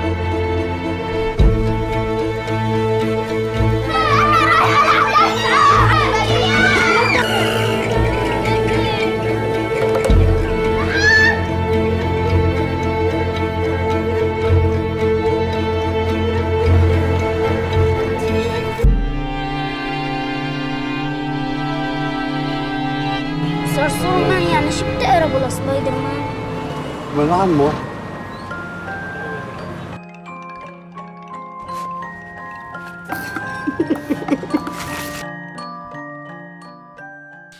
yeah, because I think it was at Cannes last year, wasn't it? So Yeah, exactly. been- They say it's one of those films that's taken a long time coming, so it's nice to hear, nice to hear you talk. I haven't seen it, so I have no no frame reference. Yeah. Um, I'm not even going to pretend. I'm not going to be a man and pretend that I know all about it. Uh, But one to look forward to, I think, for you that you could kind of, you know, looking forward to it is probably a stretch based on your description of it. Yeah. Um, no, it, it is on my list, and I see it. I see it's just come online Right. um, on one of the streaming platforms that Yeah, I yeah, subscribe to. So I have added it to my list, um, and it is a filmmaker that I know. I think I've, I've seen a couple of her films. Definitely seen Caramel, which I really liked. Yeah, yeah, yeah. Um, so yeah, I am, and it, it's a film that I know has struck a lot of people who I know have seen it. Um, got sort of friends who had a similar response to you, really. So it has been on the on the simmering, Yeah. on the on the watch. and it is me- it is melodramatic as well. So you know, it, it goes beyond that kind of thing of just being s- sort of totally. I want to be totally restrained here in my realist. No, it's somebody who is trying to make a film. Yeah, yeah. You know, in in the in the grand sense of that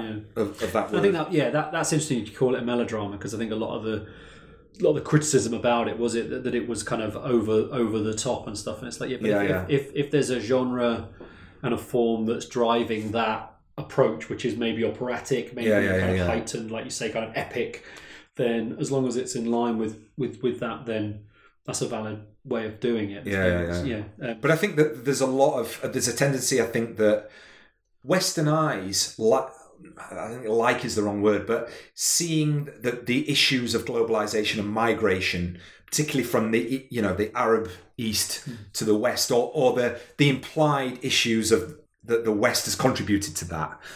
I think that there is a sense in which the way that that story should be told is with a almost a sort of documentary clarity. Yeah.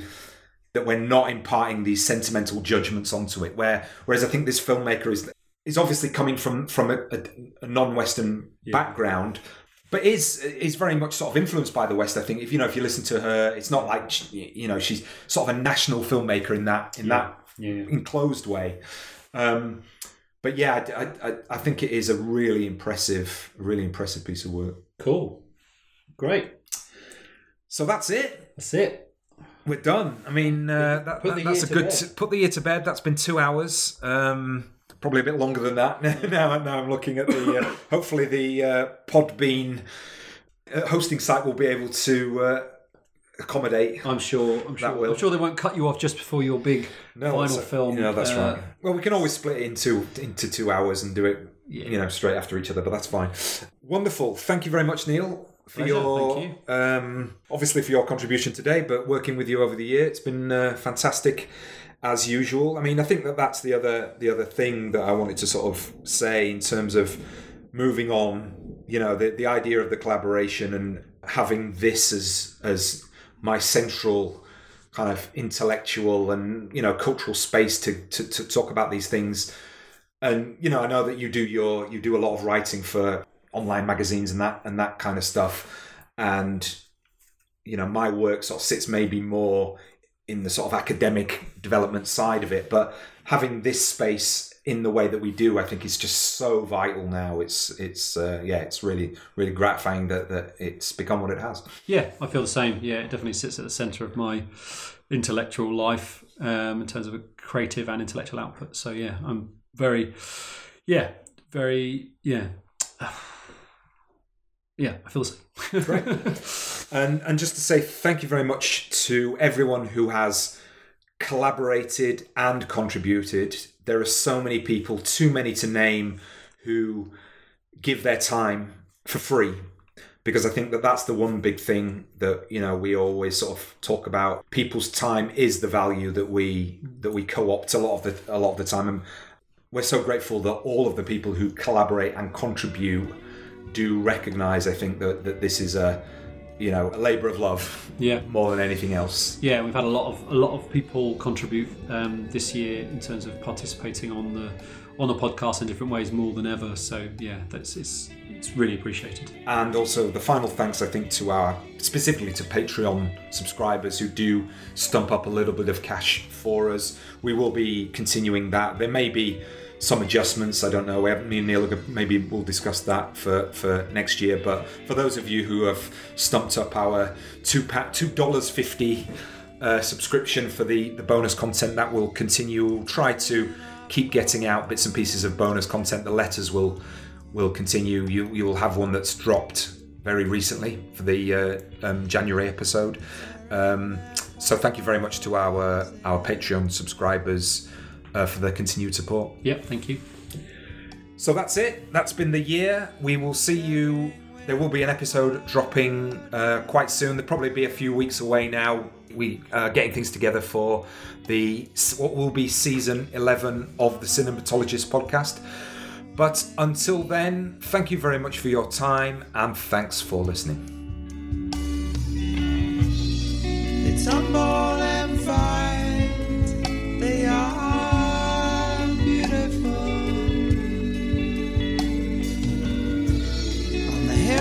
Hilltops at night, they are beautiful. And blazing with light is the widest and